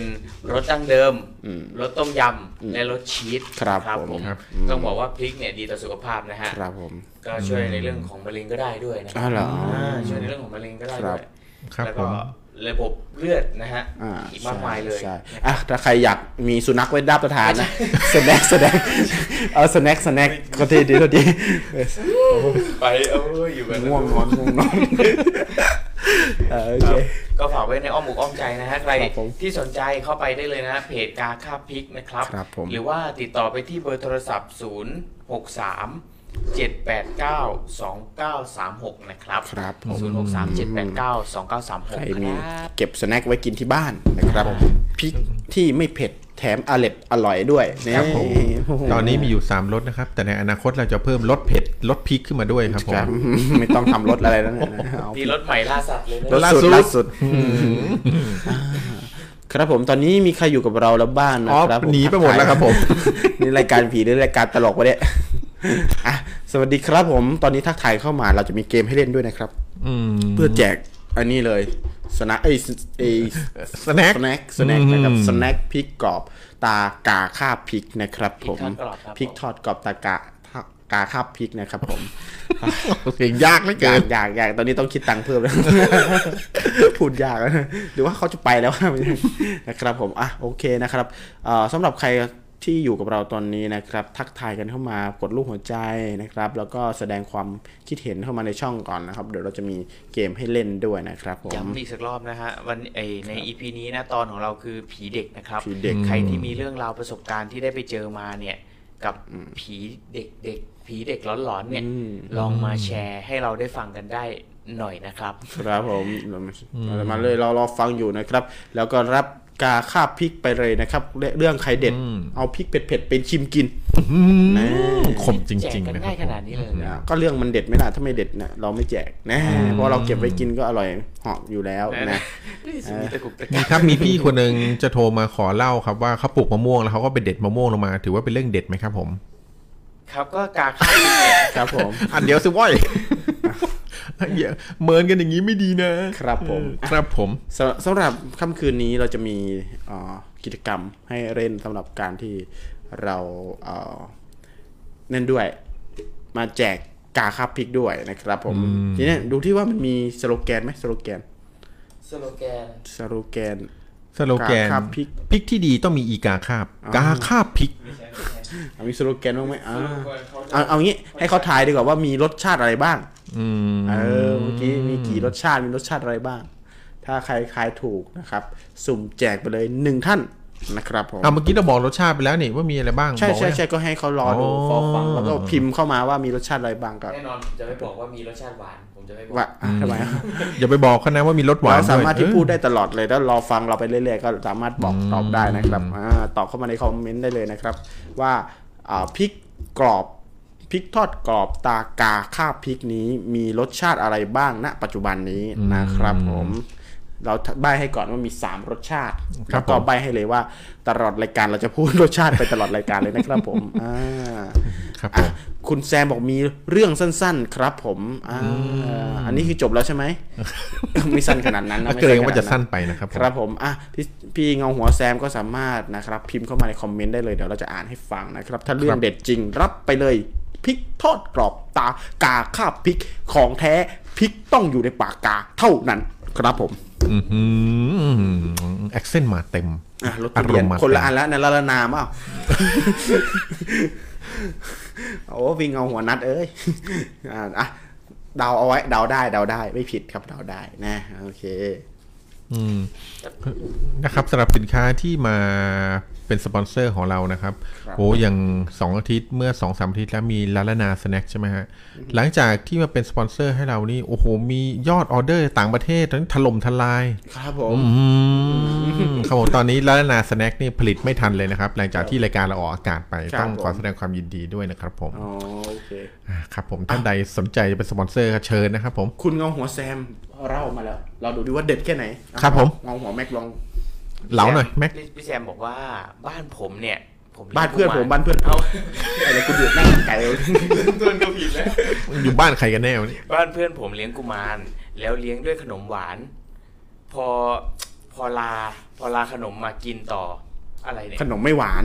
อืม คือหมายความว่ารสชาติที่มันเคยหวานเนี่ย อืม มันไม่หวานแล้ว หมายความ อ๋อ คำว่าลาขนมเนี่ย หมายความว่า เหมือนเวลาเราถวายเสร็จปุ๊บเนี่ย ก็ลามากินเหมือนแบบ ขออนุญาต เข เอามากิน ออนุญาตมากินนะ ต่อ ขออนุญาตมากินต่อนะ เหมือน นี่ ร เขา ส เรียก ชาติมันหายไป ใช่ อืม คือการลาลาอาหาร ครับ ลา ผม ขนมเนี่ย จริง ๆ เรื่องแบบนี้ก็เห็นคนเขาบอกบอกๆกันอยู่นะ ว่า ใช่ แบบเวลาเอาของเส้นของไหว้ ใช่ มากินต่อเนี่ยรสชาติมันก็จะจบลงหน่อย ต้องเอ่อพี่เงาหัวแซมต้องสังเกตดูว่าตอนกินน่ะขนมหรือถุงขนม นะครับ ต้องระวังบางคนเรากินเฮ้ยไม่หวานไม่รู้มีรสชาติอะไรพี่พี่กินถุงมันครับพี่เอออ ม พี่เอาเนื้อขนมทิ้งไปนะครับ โอ้งี้ ระวัง ดีมากเลยนะครับ ถ้างั้นแนะนำเลยนะฮะ ท่านใดที่ต้องการลดน้ำหนักลดความอ้วนท่านควรเลี้ยงกุมารเลยครับผม อ่ะใช่ เออนะแล้วก่อนที่ท่านจะกินอะไรที่มีน้ำตาลเยอะๆนี่ท่านถวายกุมารก่อนเลยฮะ ใช่ครับ เออแล้วจากนั้นท่านก็ลามา แล้วก็อ้างเลยอ้างเลยต่อไปนี้ เออ ผมถวายแล้ว อื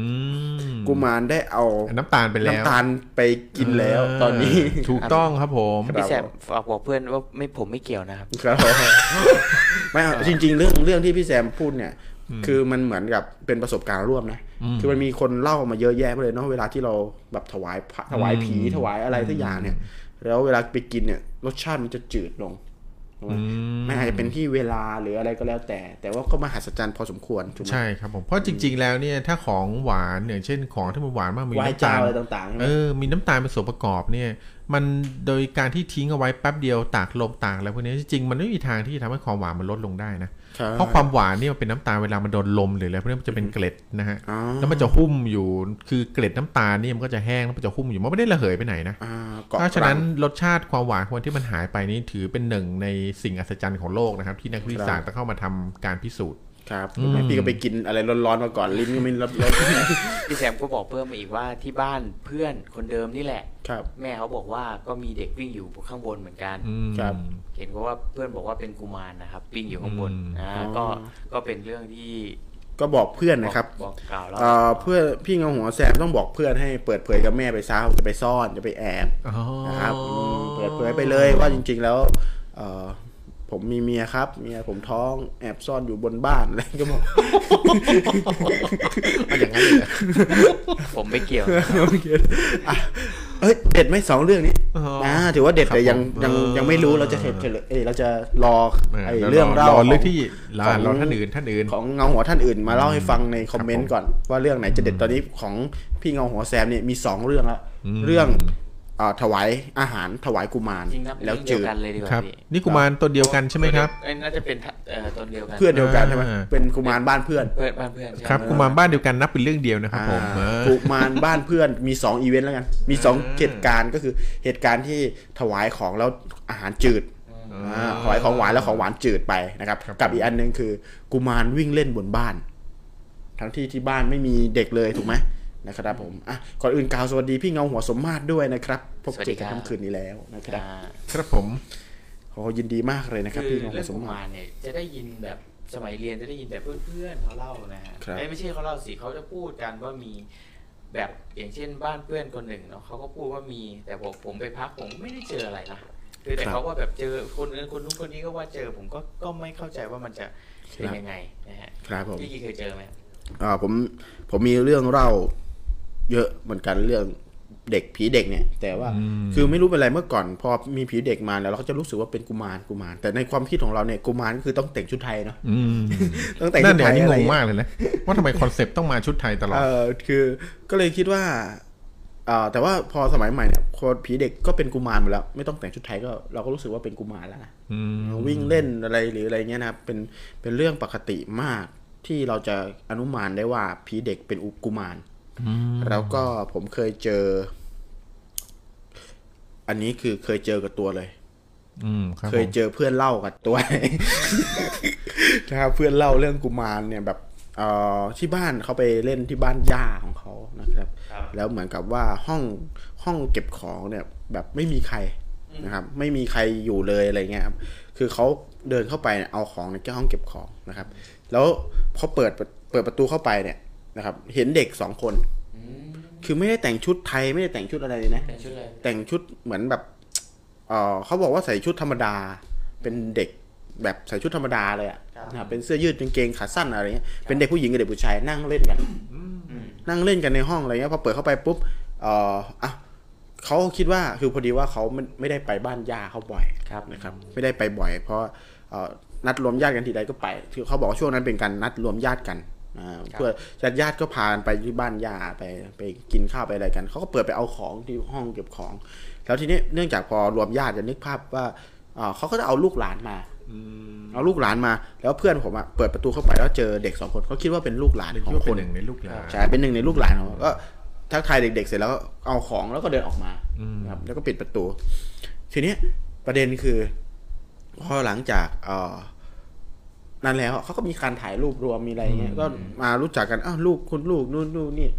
เขาก็สงสัยตอนแรกก็เขาบอกว่าเพื่อนเขาบอกเดินมาก็นึกอยู่แล้วนะว่า นึกไม่ออกว่าสองคนจะเป็นลูกใครเพราะเขาก็รู้จักเด็กหมดทุกคนที่เป็นญาติไปกันสามสี่ครอบครัวอะไรเงี้ย ก็อาจว่าเฮ้ยเป็นหรือว่าเป็นเอ่อคนแถวบ้านของย่าหรือของยายเอยของย่าของตาของปู่เงี้ยที่มาอยู่ หรือว่าเอ่อมาเล่นด้วยหรืออะไรเงี้ยก็อยู่ในห้องเก็บของอะไรเงี้ยแต่ประเด็นคือเอ่อห้องเก็บของนั้นมันมันเป็นห้องเก็บของที่ไม่มีใครอยู่ ครับ นะ ผม ไม่มีใครเคยเข้าไปหรืออะไรแบบเนี้ยเขาก็ถามว่าเอ้ยลูกใครที่หน้าตาแบบนี้เนี่ยเชื่อไหมว่าไม่มีใครรู้เลย อืม ไม่มีใครรู้จักเลยทีนี้เอ่อพอหลังจากนั้นย่าของของเพื่อนเนี่ยก็เล่าให้ฟังว่าจริงๆอ๋อเจอหน้าตาแบบนี้ใช่ไหม อืม หน้าตาแบบนี้แบบนี้ใช่ไหมบอกว่าอ๋อไม่ไม่มีอะไรหรอกอ๋อไม่ใช่ลูกหลานใครหรอกก็พูดเหมือนธรรมดาก็คือเขาเขาอยู่ที่นี่แหละ ครับ อื อืม ม เหมือนเขาอยู่ที่บ้านปะก็คือเห็นประจำ อืม เขาอยู่กันสองคน เป็นเด็กสองคนเล่นด้วยกัน อืม อยู่ในบ้านหลังนี้แหละ อืม อะไรเงี้ย ถ้าเด็กถ้าเด็กสองคนเล่นด้วยกันคนหนึ่งผู้ชายคนหนึ่งผู้หญิงอาจจะเป็นรักจมนะ อันนี้ไม่แน่เหมือนกันแต่ว่า อืม เขาบอกว่าย่าเขาบอกว่าเป็นกุมารที่เลี้ยงไว้นะ อืม ก็สุดท้ายก็คือข้างบนเหมือนเหมือนข้างบนตู้ที่อยู่ในห้องเก็บของเนี่ยก็จะมีกุมารสองตัวเป็นเป็นแดงน้ำเงินหรืออะไรเงี้ยเออแล้วเขาก็มีพานถวายอะไรแบบเนี้ยก็จะเห็นกุมารสองตัว อ๋อเหรอ ข้างบน งั้นถ้าเกิดว่าบ้านคุณย่าคุณย่ายืนยันว่าเป็นกุมารที่เลี้ยงเอาไว้และเห็นเด็กผู้ชายคนหนึ่งผู้หญิงคนหนึ่งถ้างั้นก็กุมารผู้หญิงอาจจะมีอะสิ ไม่แน่ใจ เออ แต่ว่าผมผมคือผมจะบอกว่า พอเขาบอกว่าเป็นกุมารแล้วก็เขาก็เห็นประจำแต่ว่ากุมารนั้นอ่ะ ต่อให้เป็นรูปไอ้รูปกุมารใส่ชุดไทยยืนอยู่ อืม เท้าเอวยืนอยู่อย่างนี้ก็ตามสีน้ำเงินสีแดงอย่างนี้ก็ตาม แต่ว่าจริง ๆแล้ว คนคือที่อาศัยอยู่ในนั้นอ่ะ ก็ ครับ อาจจะไม่ใช่ใส่ชุดไทยก็ได้ อืม อาจจะไม่ได้เป็นเด็กไทยหัวจุกก็ได้ อืม อาจจะมีเป็นวิญญาณของเด็กที่เข้าไปอยู่ในในร่างของในในรูปทรงของหุ่นของกุมารอย่างนี้ก็ได้ ก็เป็นไปได้นะ เพราะเดี๋ยวนี้จะว่าไปการที่แบบจะไปหาศพเด็กทารกมาทำพิธีเผาเพื่อทำเป็นกุมาร ใช่ นี้มันก็ผิดกฎหมายนะ ใช่ อืมคง ก็ วิ เล ธี ย การจะโดน ผม ปรับ ก็เลย ป อ ลี่ นุ น มาน ไป ได้ว่าจริง ๆ แล้วกุมารเนี่ยมันก็เป็นสัญลักษณ์เฉย ครับผ ๆ ม แต่ทีเนี้ยอาจจะไปอัญเชิญอะไรเข้ามาในร่างกุมารก็ได้ อืม เห็นข่าวล่าสุดอะไรนะไอเอ่อหมอหมอหมอ ลุงพล ไม่ใช่ ไม่รู้ อ่ะก็ลุงพลลุงพลผิดตรงไหน มอหมีหรือเปล่าที่เอากระดูกไปใส่อันนี้แล้วส่งออกอ่ะ อ่าใช่ใช่ใช่ใช่ใช่ที่เป็นข่าวที่เป็นข่าว อ๋อ ม เหรออ๋อหมอหมี ไม่แน่ใจว่าเป็นกระดูกศพจริงไหม ก็เขาว่ามีหลาย ๆ คนก็บอกว่าเขาเอาเขาเอาเอาเศษกระดูกเศษอะไรของของผีตายโหงอะไรพวกนี้เอาไปยัดใส่ไว้ในหุ่น แล้วปลูกเสก อืม เพื่อส่งต่างประเทศอะไรอย่างเงี้ยฮะ อืม ก็ แต่จริงๆถ้ามีปลูกเสกแล้วมีอิทธิฤทธิ์ขนาดนั้นไม่ให้มาบินไปเองเลยนะจะส่งไปต่างประเทศทำไมงง เออเสียค่าเครื่องบินเขาด้วยงงมาก โอเคอ่ะพี่ทอยมีเรื่องอื่นไหม นอกจากเรื่องกุมารแล้ว อันนี้เดี๋ยวถ้าใครมีเรื่องต่างๆนะครับเกี่ยวกับผีเด็กที่คุณโดนหลอนโดนหลอกโดนหลอนมาเนี่ย อืม ก็ส่งเข้ามาในคอมเมนต์ได้นะครับผมก็ทักกันเข้ามาเล่ามาลุ้นเอาเรื่องใครเด็ดจริงเนี่ย มากาค่าพริกได้เลยนะครับผม ได้ไปเลยนะฮะ ของรางวัล ของรางวัลของเรากาคาบพริก ก็วันนี้เราก็อยู่ด้วยกันเนี่ย ก็อาจจะไม่ได้นานเนาะก็คือใครที่อยากได้กาคาบพริกไปครอบครอง ครับผม พริกทอดกรอบนะฮะไปไว้ลองชิมลองชิมลิ้มรสดูนะฮะเผื่อถูกอกถูกใจนะครับ ก็ลองเล่นกิจกรรมกับเราได้ ง่าย ๆ สนุกสนุกๆกันนะครับ กับทุกๆ EP เนี่ยจะมีสปอนเซอร์เข้ามาแบบนี้อยากให้ติดตามกันไปเรื่อย ๆ นะครับ อาจจะมีของเด็ดๆนะครับผุดออกมาให้ท่านได้แบบ ครับ เล่นกิจกรรมกั หรือใครอยากจะเป็นสปอนเซอร์เราก็ก็ทักกันเข้ามาได้เลยนะครับ ใช่ ผมอืม ใช่ มาแจกมาเล่นกิจกรรมกันแบบเนี้ยครับผม ก็ฝากไปด้วยพี่ทอยตอนนี้เมื่อกี้พี่เล่าไปกี่เรื่องแล้วนะ ผมเล่าไปประมาณ 8 เรื่องแล้วค แป รับ ด ผม เรื่องนะเร็วมากๆเลยพี่ท อย อ่ะผมมีอ่ะอันนี้นอกจากคือคือท่านอาจจะคิดว่าอ๋อ ในประเทศไทยเนี่ยก็จะมีตำนานของกุมารทองแล้วพวกนี้ท่านคงคิดว่าอ๋อกุมารทองของประเทศไทยนี่ อืม น่าจะแบบเป็นผีเด็กที่ ครับ ดุสุดละ อืม แต่จริงๆไม่ใช่นะครับท่าน เอ้าเหรอ อืม มันมีที่อื่นอีกเหรอ วันนี้นะครับ ผมจะเอาอีกตำนานหนึ่งที่เป็นตำนานผีเด็กนะครับ ที่เป็นตำนานผีเด็กที่น่ากลัวมากในสหรัฐอเมริกา อืม นะครับผมวันนี้เนี่ยถ้าต้นเรื่องท่านได้เข้ามาทันต้นเรื่องเราจะเห็นที่หัวเรื่องของเรามีภาพเปิดรายการนะนะฮะท่านจะเห็นมีเอ่อเด็กๆอยู่หน้าภาพเปิดรายการเป็นเด็กตาดำๆนะครับ อ๋อเขาเรียกว่าเด็กตาดำๆออกมาจากนี้เอ อื ง มเด็กตา น่าสงสาร คนละอันกันโว้ย คนละดำกันแล้ว โอเค อ่ะวันนี้นะครับที่ผมจะเล่าให้ท่านฟังก็คือเรื่องนี้ครับ เรื่องนี้เป็นเรื่องที่โด่งดังมากในสหรัฐอเมริกานะครับ เป็นเรื่องเล่าของเด็กตาดำ อืม นะครับก็บอกว่าเด็กตาดำเนี่ยเป็นตำนานของเด็กตาดำเป็นตำนานที่ที่สะเทือนขวัญชาวอเมริกาอย่างมากนะครับ คือเด็กตำนานเด็กตาดำเนี่ยจนถึงตอนนี้นะครับ คือบางบางบางส่วนเนี่ย บางคือหมายถึงว่าบางคนเนี่ยก็เชื่อว่าเป็นวิญญาณของผีเด็กจริง ๆนะครับ แต่อีกบางส่วนที่ไม่เชื่อเรื่องผี แต่เชื่อถึงวิทยาศาสตร์ก็ก็คิดว่าเด็กพวกนี้จริง ๆ แล้วอ่ะไม่ใช่ผีหรอกแต่เป็นมนุษย์ต่างดาว อื้อหือ เหมือนกับว่าการที่เขาคิดว่าเป็นทฤษฎีสมคบคิดที่คือมนุษย์ต่างดาวเนี่ยจะจะ มา ยึด แปล โลก ว่า อ่าจะยึดโลกอะไรแบบเนี้ยครับเขาก็ได้เอาเอาเหมือนกับเชื้อสายของเขาอะไรพวกเนี้ยอ่า มาทิ้งไว้ในโลกเพื่อให้แบบค่อย ๆ แบบ อ๋อ แพร่พันธุ์อะไรไป เหมืนดาบอะไรเงี้ย อืม อะไรประมาณนั้นน่ะนะ จะ ฮะ มีหนังไทยเรื่องหนึ่งเนาะตอนนั้น อืมใช่เขาก็เลยคิด คราวนี้เนี่ยเดี๋ยวผมเล่า ต ให้ ลอดนะบางเพลงใช่ไหมตอนนั้น เออใช่ใช่เขาบอกแล้วบางเพลงใช่ใช่ ดัง คล้าย ๆ กันนะครับอันนี้เนี่ยพอบอกผีพอเราพูดถึงผีต่างประเทศนี้ทุกคนก็จะคิดแต่ว่าเดคูล่าซอมบี้มนุษย์หมาป่าแต่ท่านรู้ไหมลั่นรู้หรือไม่ครับ ว่าจริงๆแล้วเนี่ยเรื่องของเด็กตาดำเนี่ยก็เป็นเรื่องที่น่ากลัวมากนะครับ เด็กตาดำเนี่ย ป็ของของฝรั่งเขา ใช่ เด็กตาดำเนี่ยในภาษาอังกฤษเนี่ยเขาตั้งชื่อว่า black eye children นะครับ ก็ตรงตัวแล้วครับว่าเด็กตาดำนะฮะอ่าเขาบอกกันว่าเมื่อเมื่อมนุษย์นะครับวัยเด็กนะครับ หรือวัยรุ่นที่มีอายุ6ถึง16 ปีนะครับ คือเด็กพวกนี้จะโผล่มาในลักษณะของเด็กที่มีอายุ6ถึง16 ปี ในสภาพที่ตัวขาวแบบขาวโจ้อะไรอะขาวเผือกแหละ อืม นะครับแล้วผมเนี่ยก็จะเป็นผมสีขาวหรือไม่ก็ผมสีเงินอะไรอย่างเงี้ยนะฮะ อืม นะครับจุดที่สังเกตได้คือทุกคนเนี่ยที่โผล่มาตาจะเป็นสีดำหมดเลยนะครับท่านลองคิดดูสภาพถ้ามีเด็กกลุ่มหนึ่งเนี่ยโผล่มาหน้าบ้านท่านน่ะแล้วมีสภาพอย่างเงี้ยตัวเงินตัวขาวเป็นหยวกเลยนะ แต่มีตาสีดำอยู่คู่หนึ่งอย่างเงี้ยครับคือแล้วมาทิ้งสองสามคนเนี่ยท่านจะรู้สึกไง ครับมันเลยเป็นตำนานที่หลอนมากนะครับก็บอกว่าจุดสังเกตคือเด็กพวกเนี้ยนะฮะเด็กพวกเนี้ยเด็กตาดำเนี่ยจะมีดวงตาที่ดำสนิท ไม่ว่าดวงตานะครับ จะดำทั้งตาดำม่านตาดำตาขวาตาซ้ายทุกส่วนที่เป็นดวงตาเนี่ยจะดำดำจนแบบว่าไม่สามารถมองเข้าไปในในแววตาได้เลย คือไม่เห็นแววตา อืม คือถ้ามองเข้าไปในในตาเขาก็จะเห็นเป็นแต่สีดำที่มืดมิดเหมือนหลุมดำอะไรประมาณนั้นเลยนะฮะ อืม อืม คือ เขาบอกว่า เหมือนจะต้องเป็นคือเขาสามารถสะกดเราได้เลยถ้ามอง ประมาณนั้นครับ แต่ว่าพวกนี้เขาก็ไม่ได้ไม่ได้ใช้วิธีสะกดหรืออะไรแบบนี้นะ พวกเนี้ยในตำนานเนี่ย ผมก็สรุปตำนานให้ฟังเขาจะเขาจะเหมือนกับบอกว่าเด็กตาดำพวกเนี้ยไม่รู้ที่มานะครับ แต่ว่าวิธีที่เขาจะมามาหลอกเนี่ยคือเขาก็จะมาเคาะตามบ้านอย่างนี้แหละ อืม นะครับพอเจ้าของบ้านเนี่ยเปิดประตูให้ปุ๊บ จริง ๆ ตอนเริ่มแรกเด็กพวกนี้จะพูดจาสุภาพมากเลยนะครับ เขาจะบอกว่าเขาเขาจะบอกว่าขออนุญาตเข้าบ้านหน่อยได้ไหมครับ อืมแล้วเป็นผู้หญิงด้วยเหรอ อืมเป็นทั้งผู้หญิงผู้ชายฮะรวมกัน อืม ท่านบอกขออนุญาตเข้าบ้านหน่อยได้ไหม ขออนุญาตเข้าไปในบ้านหน่อยได้ไหมอะไรอย่างเงี้ย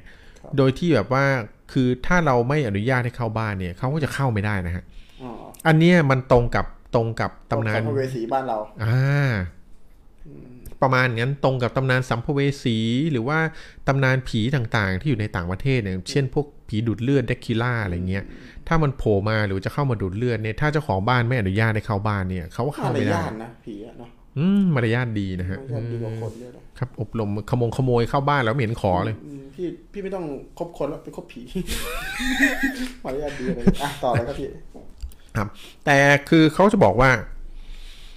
พอเด็กตาดำพวกเนี้ยครับ ถ้าเราให้เขาเข้ามาในบ้านเนี่ยครับให้เขาเข้ามาในบ้านเนี่ย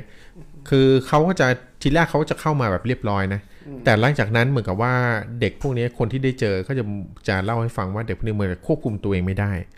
เขาก็จะเริ่มแบบอารวาสเริ่มแบบเริ่มแบบส่งเสียง เริ่มแบบทำลายข้าวของอะไรเริ่มคือมันเริ่มน่ากลัวขึ้นเรื่อยๆอะฮะแล้วเขาก็บอกว่าถ้าถ้าถ้าเรา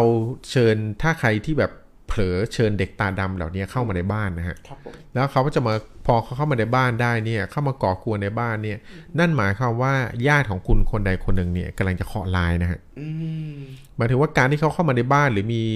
ปฏิสัง ว่า ขา ค ร นให้อนุญาตให้เข้ามาเนี่ยไม่เป็นไรใช่ไหม อืมไม่เป็นไรฮะแต่คนที่จะเป็นไรก็คือคนที่เป็นญาติคุณอะกำลังจะมีญาติคุณคนใดคนหนึ่ง เอา เนี่ย เป็นว่าถ้าอยากได้มรดกอะต้องต้องเชิญเข้ามา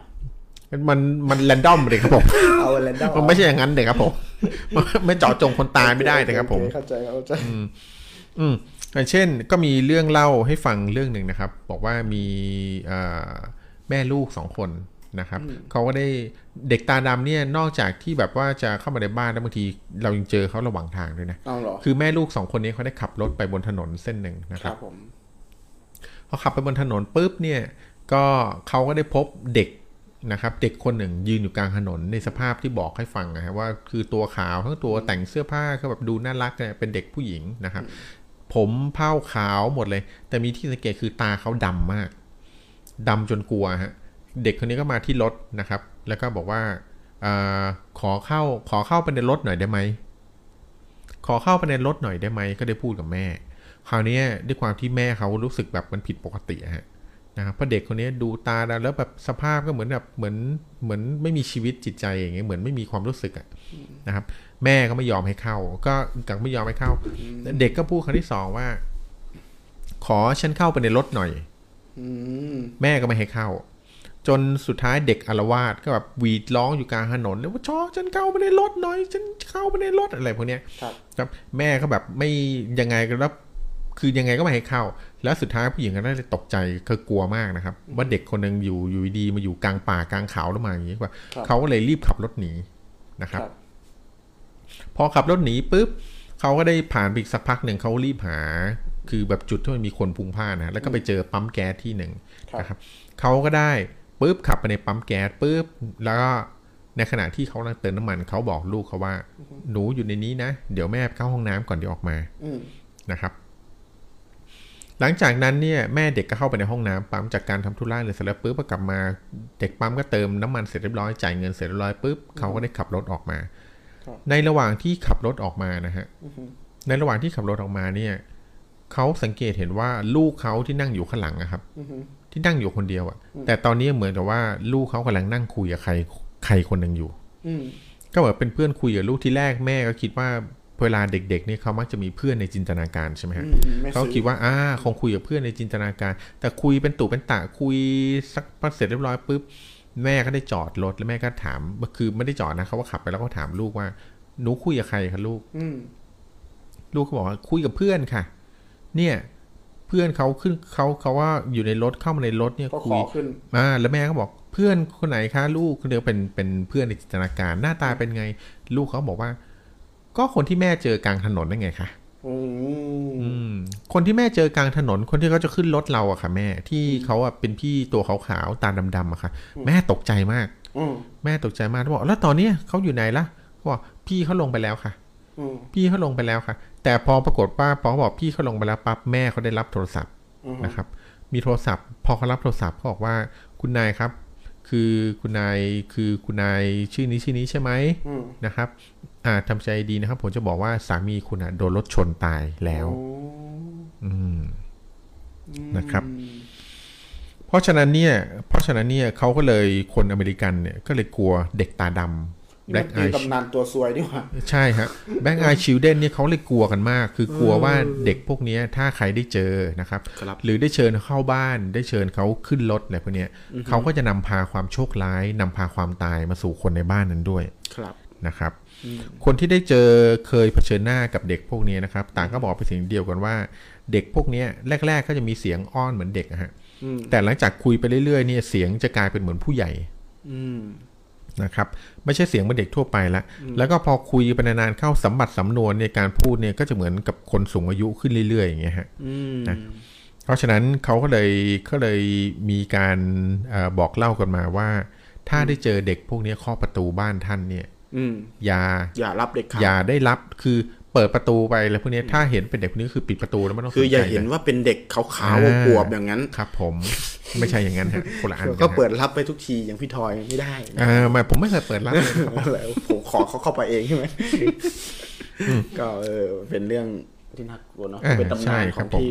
ที่ต่างประเทเอศอ เขาเนาะที่นั่น ครับผมแล้วก็นอกจากนอกจากในอเมริกาแล้วเนี่ยคือในปี 2557อะนะฮะสำนักข่าวชื่อดังนะครับ อย่างสำนักพิมพ์ Daily Star เนี่ยตีข่าวเรื่องราวการพบเด็กตาดำรอบโลกเลยนะครับผม อืม แล้วเขาบอกว่ามีมีเอกสารที่เชื่อถือได้นะครับ เชื่อถือได้เนี่ยยืนยันว่าเด็กตาดำเนี่ยได้ปรากฏขึ้นทั่วโลกที่อย่างน้อยๆสามที่ครับที่มีเอกสารอ้างอิงว่าเรื่องนี้เกิดขึ้นจริง เอาเหรอครับ อ่ะอืมนั่นก็เลยกลายเป็นทฤษฎีสดที่ทำให้นักสมคบคิดบางคนนี้คิดว่าเด็กพวกนี้จริง ๆ แล้วอาจจะเป็นมนุษย์ต่างดาวก็ได้ อืม อืมนะครับ คือมาแบบมาสืบมาอะไรอย่าง อ่า เงี้ย ครับผมมาคล้ายๆกับอย่างที่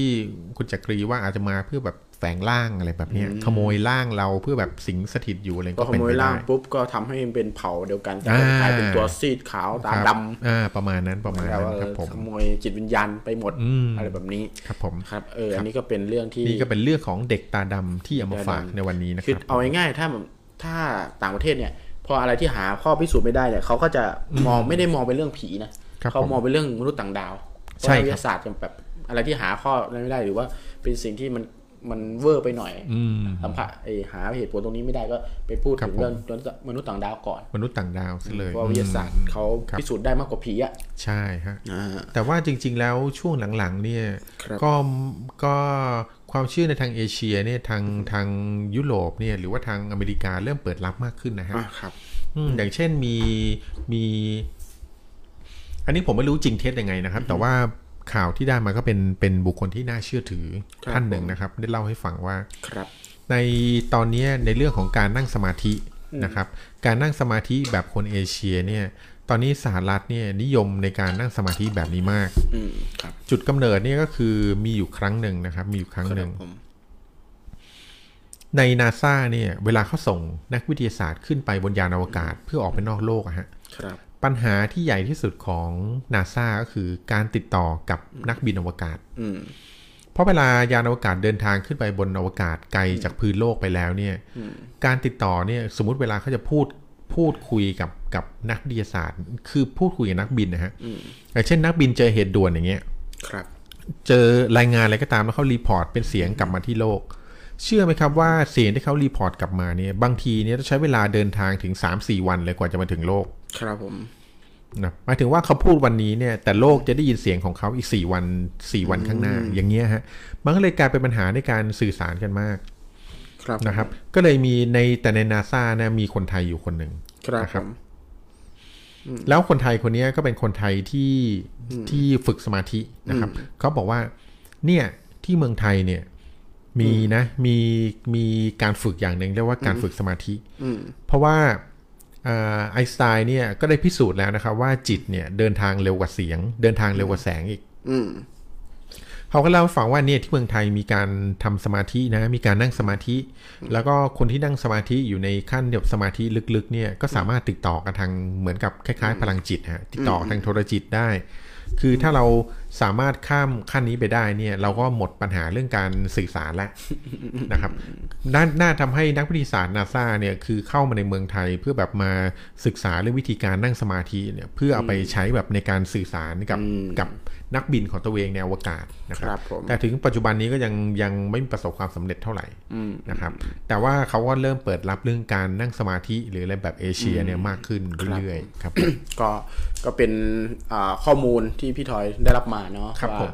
มีการ จริงเท็จประการใดไม่ทราบ ครับผมก็ก็ก็น่าสนใจก็ติดตามกันต่อไปนะครับอ่ะมี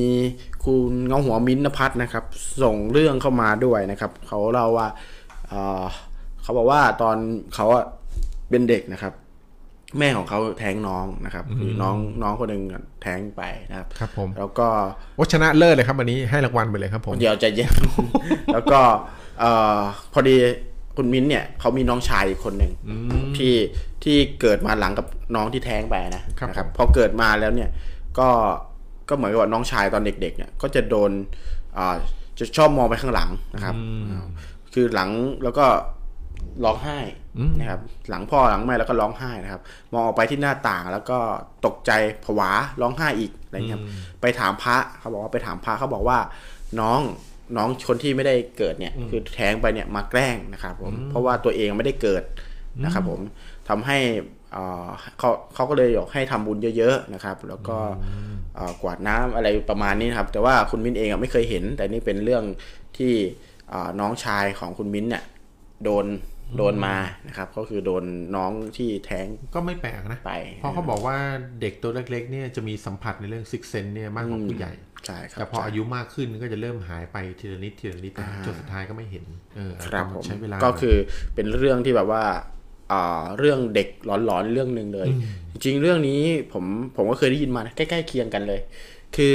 เด็กที่แท้งเนี่ยเหมือนกับจะอยู่กับก็อยู่กับแม่ตลอดอยู่ระยะหนึ่งเลยนะจริง ๆ แล้วเขา ใช่ครับเขาวนเวียนอยู่กับแม่เขาเพราะเขาอยู่ในท้องแม่ตั้งเก้าเดือน ใช่ คือบางทีแท้งไม่ถึงเก้าเดือน โอ้ ถ้าแท้งเก้าเดือนนี่คือเศร้ามากนะบอกเลย ใช่ นะครับเศ แต่ ร้า ส่วน มาก มากที่เวลาแท้งมันแล้วรู้เป็นตัวเป็นตนนี่ก็ประมาณ ครับ อย่างน้อยๆก็ต้องมีห้าหกเดือนแล้วนะฮะ ใช่ใช่ก็คือเอาง่ายๆอ่ะเวลาที่เขาเอ่อเรื่องนี้ก็เป็นใกล้ใกล้ใกล้เคียงกับที่คุณเงาหัวมินเล่ามาเหมือนกัน คือเป็นเรื่องที่เอ่อเราต้องต้องแสดงความเสียใจด้วยก่อน ครับ อันอันดับแรกนะครับ ว่าเป็นเรื่องที่พวกเราก็รู้สึกเศร้าเหมือนกันนะครับ ก็เป็นเรื่องที่ขอแสดงความเสียใจด้วย แต่ว่า เรื่องนี้ก็เป็นเรื่องที่ผมก็เคยได้ยินมาว่า คนที่ อ่าหนึ่งทำแท้งหรือไม่ก็แท้งเองหรืออะไรเงี้ย เด็กก็จะอยู่อยู่อยู่ด้วยมาระดับหนึ่งเลย แล้วก็อ่าอันนี้เรื่องนี้เกิดขึ้นที่หมู่บ้านผมเลย แล้วเขาก็บอกว่าเออก็จะเห็นเด็กคนเนี้ยตลอดเลยนะคือมาแบบมากอดเหมือนมากอดท้องมากอดอะไรเงี้ย มาดิ้นมามาอยู่มาอะไรเงี้ย คือแม่จะรู้สึกเลย คนที่เขาเป็นแม่ที่เขาแท้งเนี่ยเขาจะรู้สึกเลย แล้วก็เอ่อมีความอิจฉาใช่คือ พอแม่คนเนี้ย มีท้องตั้งท้องใหม่แล้วมีลูกขึ้นมา ก็อิจฉาลูกคนนี้นะ ก็มาแกล้งมาอะไรอย่างเงี้ยก็ร้องไห้ตลอดเวลาเนี่ยใกล้เคียงกันเลยพอฟังคุณมิ้นท์นภัทรเล่าให้ฟังแล้วเนี่ยคือใกล้เคียงกับที่ผมได้ยินมาเลยก็เป็นเรื่องที่เอ่อคือได้ยินมาเยอะนะนอกจากเรื่องนี้ก็ยังได้ยินอีกว่าคนที่เอ่อแท้งไปแล้วเนี่ยเด็กก็จะมาใกล้ชิดมาเปิดเผยตัวมา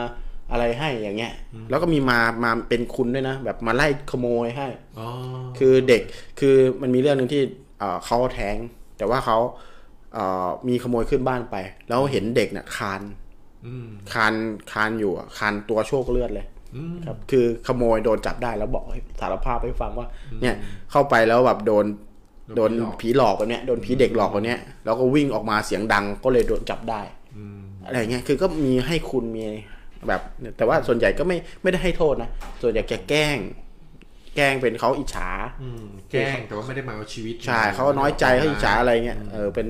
เป็นเรื่องธรรมดาที่พอเริ่มมีจิตวิญญาณมีอะไรเงี้ยนะครับแล้วก็มาให้คุณซะส่วนใหญ่นะครับ จะว่าจริงเขาก็คงแบบแค่อิจฉาเนอะเพราะยังไงคนที่จะมาเกิดใหม่ยังไงก็เป็นน้องเขาอยู่ดีใช่ไหมฮะ ใช่ก็ก็คือคงจะไม่ถึงกับเอาชีวิตหรืออะไรก็เป็นพี่น้อง อ่าใช่ พี่น้องกันอยู่ดีนะครับ ซึ่งก็บางทีก็อาจจะมาปกปักรักษาเพราะเขาเริ่มคิดได้เริ่มเริ่มนั้นได้ อยู่ในนั้นเขาอาจจะรู้สึกว่า อาจจะกลายเป็นเทวดาประจำตัวของพี่น้องไปเลยก็ได้นะ เออผมผมยังเชื่ออย่างนั้นนะนะครับ เชื่ออย่างนั้น ซึ่งก็เอ่อถ้าเป็นไปได้ในความเชื่อของพวกก็คือ คือต้องให้เขาไปเกิดอะดีที่สุด อืมให้เขาเกิดใหม่ดี คืออย่างนี้มันมีมันเป็นสองเคสครับ ครับ คือถ้าว่ากันจริง ๆ แล้วว่าเป็นสองเคส อย่างของผมเนี่ย คุณแม่ผมก็ได้แท้งน้องคนหนึ่งไปนะฮะ อืม คือผมเป็นพี่คนโตมีน้องชาย และก่อนหน้านั้นเนี่ยก็จะมีน้องสาวอีกคนหนึ่ง ครับ แต่ช่วงนั้นเป็นช่วงที่คุณแม่แบบพอท้องแล้วก็ยังไม่หยุดทำงานนะฮะ ครับ สุดท้ายก็ได้เสียน้องคนนี้ไปตอนประมาณสัก 7-8 เดือน อืม อีกไม่นานจะคลอดแล้ว โอ้โหนี่เศร้าอ่ะ แล้ว เสียความเสียใจ การนั้น กับพี่ คือ น้ง คือทำให้ทำให้คุณแม่เสียใจมากครับตอนนั้น ครับ นะครับ แล้วก็หลังจากนั้นก็ได้มีดังจากนั้นอีกปีหนึ่งน้องสาวคนสุดท้องก็ได้เกิดขึ้นมานะครับคราวนี้เนี่ยผมว่าประเด็นเนี่ยเป็นอย่างนี้ฮะ คือเด็กมีสองเคส คือเคสที่แบบคุณแม่ท้องเนี่ย แล้วแท้งเองตามธรรมชาติ อืม ถ้าแท้งเองตามธรรมชาตินี่ก็เหมือนกับว่าเขาหมดกรรมไป อ๋อ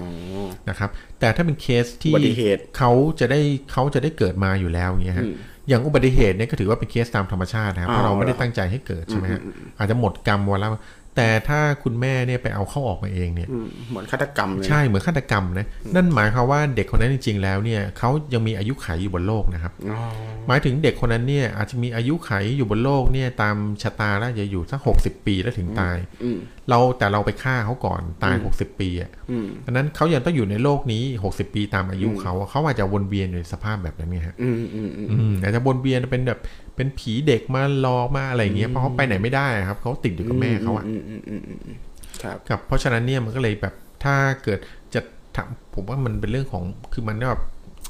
ก็ไม่แน่ก็คือเป็น เออ เคสที่ที่พี่ทอยวิเคราะห์เอาใช่ไหม อืมครับผม มันคืออาจจะไม่แน่อาจจะแบบเอ่อหมดชะตาก็จริงแต่ก็ยังวนเวียนอยู่ก็ได้ หรือ ก็เป็น อะ ไป ไร ได้ ก็ ครับเป็น ก็ ไปได้ แล้วแต่ เหมืนกัน คือเรา ม เราไม่สามารถรู้ได้ แต่ว่า ครับ มันเป็นเคสที่ประสบการณ์ร่วมเนาะเรื่องนี้ ใช่ครับผม คือหลายหลายเรื่องที่ที่ส่งกันเข้ามาเนี่ยประสบการณ์ร่วมทั้งนั้นเลยนะ อืม ไม่ว่าจะเป็นถวายของแล้วมันจืดเนี่ยคือผม อืม ก็เคยได้ยินมาเยอะถูกไหม ครับผม เวลาไหว้เจ้านี่เคยตลอดเลยอะกินอาหารไหว้เจ้าไม่เคยลอยเลยผมว่า ใช่ไหม อืม คือเราแบบอ่อ งั้นเราลองเทสได้เลยนะ เรา เราลองเทส อ่า ได้ เดี๋ยวตอนพี่อยู่คนเดียวแล้วกัน ไม่เอาครันะครั บบ ผมผมไม่เทสดีกว่าอย่าง ครั นั้ บ น ผ ก่อ ม น ก็อ่าอย่างที่คุณมินพัฒน์เล่ามาเนี่ย ก็ผมก็เคยได้ยินอีกอ่ะ อืม มันมันเป็นเรื่องประสบการณ์ร่วมนะมันเหมือนแบบอย่างที่พี่งงหัวแซมบอกว่า มีมีเลี้ยงกุมารทองไว้ข้างบนบ้านมีเด็กวิ่งเงี้ย อืม ก็เคยได้ยินมาเยอะ อ่านี่ก็ประสบการณ์ร่วมกัน เออร่วม เห เห มื มื อ อกัน นกัน นคือแบบ เออ มีความที่แบบว่า นึกภาพออก อืม คือนึกภาพออกเลยอ่ะนะนะครับว่าเป็นเรื่องที่ที่ร้อนพอสมควรนะ อืม ครับคือร้อนพอสมควรแล้วก็ ถือว่าเด็ดพอๆกันเดี๋ยวมาดูลุ้นกันว่าเราจะให้เรื่องไหน ครับผม ได้กาคับพลิกไปนะครับขอบคุณสำหรับการร่วมสนุกกับเราด้วยนะครับ ครับ ณมินท์พัฒน์แล้วก็พิงกับหัวแซมนะครับผมอ่า อืม ครับอ่ะพี่ท คุณ อย จักรี อะไร มีคุณจักรีมีเรื่องอะไรมาเล่าไหมเขาบอกว่าเป็นเรื่องจริงที่เกิดที่บ้าน อ๋อจริง ๆ เรื่องนี้เคยเล่าเอาไปเล่าไปแล้วในเอ่อในวันแชร์ วันแชร์เป็นเพจหนึ่งที่พูดถึงเรื่องผีเหมือนกันนะครับเอ่อเรื่องนี้เป็นเรื่องที่เกิดผมเกิดขึ้นในสมัยเด็กนะครับของผมอ่าต้องเล่าให้ฟังก่อนว่าบ้านพ่อกับบ้านแม่เนี่ยคือ พ่อเนี่ยอยู่ในหมู่บ้านอีกหมู่บ้านหนึ่ง ส่วนแม่ก็เป็นอีกหมู่บ้านหนึ่งนะครับ โดยที่อ่าสองหมู่บ้านเนี่ยมีทุ่งนานะครับกั้นเอาไว้นะครับ อืม เป็นทุ่งนาที่ที่อ่ากว้างกว้างยาว ซึ่งใช้เวลาเดินทางเนี่ยก็เป็นชั่วโมงชั่วโมงอะกว่าจะถ้าจะไปมาหาสู่กันเนี่ยคือเดินผ่านต้องปั่นจักรยานข้ามคันนาไปนะครับแล้วก็ก่อนที่จะถึงหมู่บ้านของพ่อเนี่ยก็จะเป็นอ่าแหล่งน้ำคือเป็นแบบคลองเขาเรียกคลอง อืม คลอง ของน้ำที่มีมีสะพานอยู่อะไรแบบนี้นะครับพ่อจะไปเยี่ยมตาเอ้ยไปเยี่ยมปู่กับย่าตลอด ปู่กับย่าผมตลอดเอ่อปั่นจักรยานไป อืม วันไหนที่ผมอยากไปด้วย ผมก็ร้องตามพ่อไปนะพ่อก็จะเอาผมไปตั้งไว้ตรงเอ่อตะแกรงที่มันข้างหลัง ก็คือเบาะหลังนั่นแหละแต่จักรยานสมัยก่อนมันจะเป็นตะแกรงใช่ไหม อืม แล้วแบบก็ปั่นคือพอเอ่อข้ามทุ่งนาเนี่ยก็คือปั่นปั่นบนทุ่งนา ผมก็นั่ง พ่อก็ปั่น แต่พอถึงใกล้ถึงหมู่บ้านแล้วเนี่ยแบบมันจะเป็นแบบเหมือนกำแพงไม้ไผ่ อืม ครับกำแพงต้นไผ่อะกอไผ่จะสูงเลย แล้วก็จะมีเวิร์กหนึ่งที่มันกะที่มันเป็นสะพานไม้ครับมีสะพานไม้มีตอไม้สะพานไม้ข้ามไปประมาณสักสองร้อยถึงสามร้อยเมตร ประมาณนี้เลยครับ แล้วก็มีตอตอไม้อยู่อะไรเงี้ยแล้วก็ไอ้รอบคลองก็จะเป็น ไอ้ตรงแบบเขาเรียกว่า ไอ้อันเนี้ยข้างๆคลองเนี่ยจะเป็นต้นไผ่สูงเลยกอไผ่สูงอะไรเงี้ยนะครับเอ่อคือมองไม่เห็นหมู่บ้านอ่ะพูดง่ายๆคือหมู่บ้านนี้จะถูกห้อมล้อมไปด้วยไม้ไผ่เป็นกำแพงต้นไผ่อย่างเงี้ยเอ่อเวลาที่จะพอไปถึงตรงกำแพงเอยตรงสะพานนั้นนะครับ พ่อก็จะต้องจอด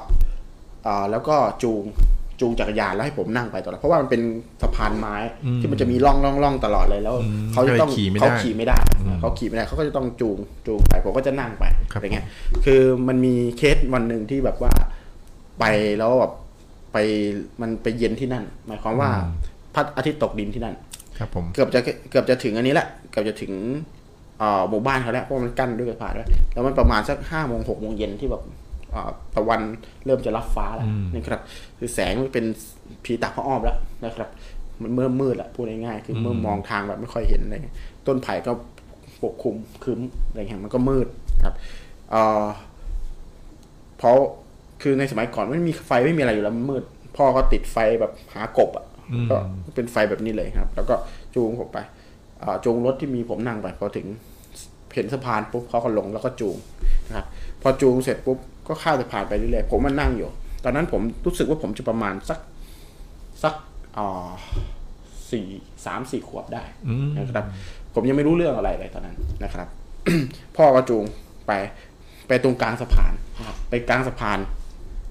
พ่อผมก็หยุดปุ๊บ ผมก็ เอ๊ะทำไมพ่อหยุด ก็สงสัยนะครับ ผมก็สงสัย แต่ว่าผมก็ไม่ได้คิดอะไร ก็ภาษาเด็กแล้วผมก็จำไม่ค่อยได้แล้วด้วยนะครับ อันนี้คือ พอพอพ่อหยุดหยุดไปสักพักหนึ่งพ่อก็ไปต่อ ตอนที่พ่อไปต่อ เรารู้เลยว่าพ่อแบบสั่น เออพ่อก็แบบตัวสั่นเลยนะก็เดินเดินเดินไป พอเดินไปสองร้อยกว่าเมตรสามร้อยเมตร สิ้นสุดสะพานปุ๊บพ่อก็ขึ้นจักรยานแล้วก็ปั่นไปอยังเร็วเออปั่นไปอยังเร็วแล้วก็วันนั้นก็คือได้นอนค้างที่บ้านย่าเลยคือปกติไม่ไม่ค่อยนอนค้างไปเยี่ยมแล้วก็กลับเลยนะครับวันนั้นก็ไปนั่นเราก็คิดว่าไปพ่อไปค่ำแหละ ก็เลยต้องนอนค้างอะไรเงี้ยนะครับพอหลังจากนั้นกลับมานะครับ กลับมาคือผมอะเป็นเด็กแล้วจำได้แบบเลือนลางมากนะครับ แต่พอผม โตขึ้นมา แม่ก็เล่าให้ฟัง แล้วผมก็พอปฏิบัติต่อได้อ๋อเคยไปกับพ่อแบบนี้แบบนี้แบบนั้น แม่เล่าให้ฟังว่ามันมีอยู่ครั้งหนึ่งที่พ่อไปไปบ้านย่า แล้วพ่อเนี่ยเอ่อปั่นจักรยาน จูงจักรยานไปตรงกลางสะพานนะครับ แล้วก็มีเด็ก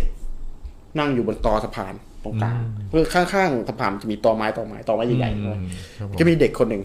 นั่งอยู่ถอดเสื้อใส่กางเกงเหมือนแบบตัวแบบแบบเปียกๆแหละ อืม นะครับ หัวเปียกๆเนี่ยนะครับก็คือแสงคือต้องบอกก่อนว่ามันยังไม่มืดมากขนาดที่มองไม่เห็นอะไรเลย มันมันยังเป็นแบบ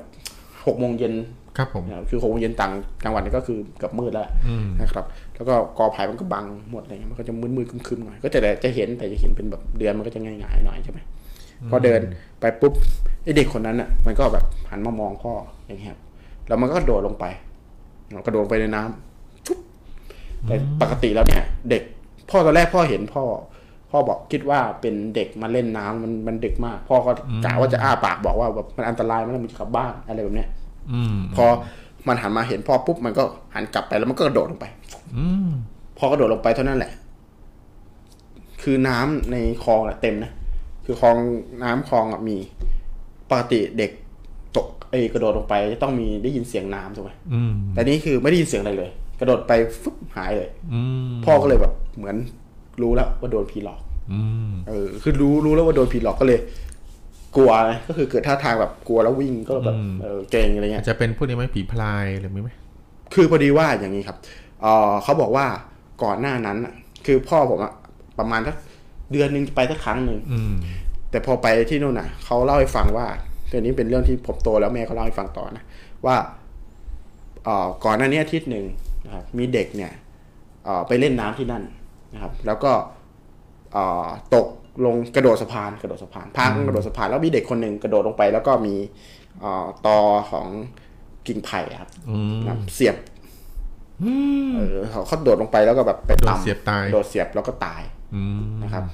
คิดว่าไม่น่าจะเสียบทะลุหรืออะไรแต่ว่าอาจจะลงไปแล้วก็โดนอักแล้วก็สลบ เออ หรืออะไรประมาณเนี้จยมน้ำ แล้วก็ ตายอืม แล้วก็จมน้ำเสียชีวิตไปอะไรเงี้ยแล้วเด็กคนนั้นก็เป็นเด็กที่พ่อรู้จักด้วยนะก็คือเป็นเป็นเด็กในหมู่บ้านคือในหมู่บ้านมันไม่ได้ใหญ่มากเขาก็รู้จักกันหมดอะไรเงี้ยแล้วพ่อก็รู้สึกว่าเออเออ ถึงว่าดีคือตอนวันนั้นอ่ะคือจะหันไปปกติก็จะรู้ใช่ไหมเด็กในหมู่บ้านก็จะเอ้ยมึงอะไรไอเอไอบีมขับบ้านอะไรเงี้ย แสดงว่าพ่อจำได้เดี๋ยวว่าเด็กคนนั้นคือ ใช่ คร แต่ว่าพ่อไม่รู้ว่าเขาตาย เออเออเออ นึกออกไหมแต่พอไปถึงปุ๊บก็เหมือนกับว่าในหมู่บ้านก็เล่าให้ฟังว่าไอ้ยนี่มันเสียชีวิตแล้วนะมันนู่นนี่นั่นอะไรแบบเนี้ยเออก็คือ คือพอพอหลังจากนั้นมา ผมโตขึ้นมาสักประถมอะไรเงี้ยนะครับ เวลาจะไปบ้านย่าอะไรเงี้ยก็จะพยายามไปแต่ตอนกลางวัน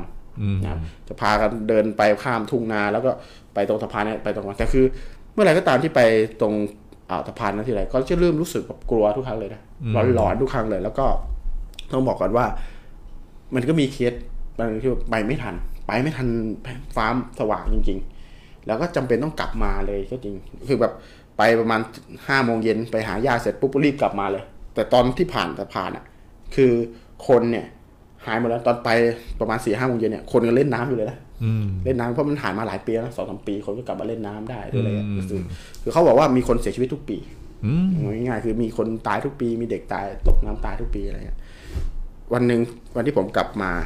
เอ่อหมายถึงว่า ไปเยี่ยมย่าแล้วก็กลับมา ตอนนั้นผมชวนเพื่อนคนหนึงไปด้วย ไปเอาหอฝรั่งมาเต็มเลยเพราะว่าพ่อย่าปลูกฝรั่งใช่ไหมแก็ไปหอฝรั่งกลับมา กลับมานี่พร้อมกับเดินมา เราตอนนั้นเรายังไม่คิดถึงตอนที่แม่เล่าให้ฟังว่าตอนที่เด็ก ๆ เรามาแล้วพ่อเจอผีใช่ไหม อืม ก็เดินกลับมา เราก็มาคิดแวบเข้ามาในสมอง เฮ้ย ตรงนี้สมัยเด็กๆ แม่เคยเล่าให้ฟังว่าเรามากับพ่อแล้วพ่อเจอผีดีกว่า ก็คิดเลยทีนี้เป็นตุเป็นตะเลยเนี่ยเดินข้ามสะพานด้วยความรู้สึกแบบ อืม มามึงมาดิมึงมานี่ นี่เออเราเราแวงตลอดเวลาเลยแต่ว่าไปกับเพื่อนอ่าอันนี้ก็คือเป็นประสบการณ์แล้วกันเป็นประสบการณ์ หลังจากนั้นก็คือน้อยครั้งมากที่จะไปแล้วแบบไปผ่านช่วงนั้นตอนเย็น อืม อืมตอนนี้ก็น่าจะมีอยู่คือ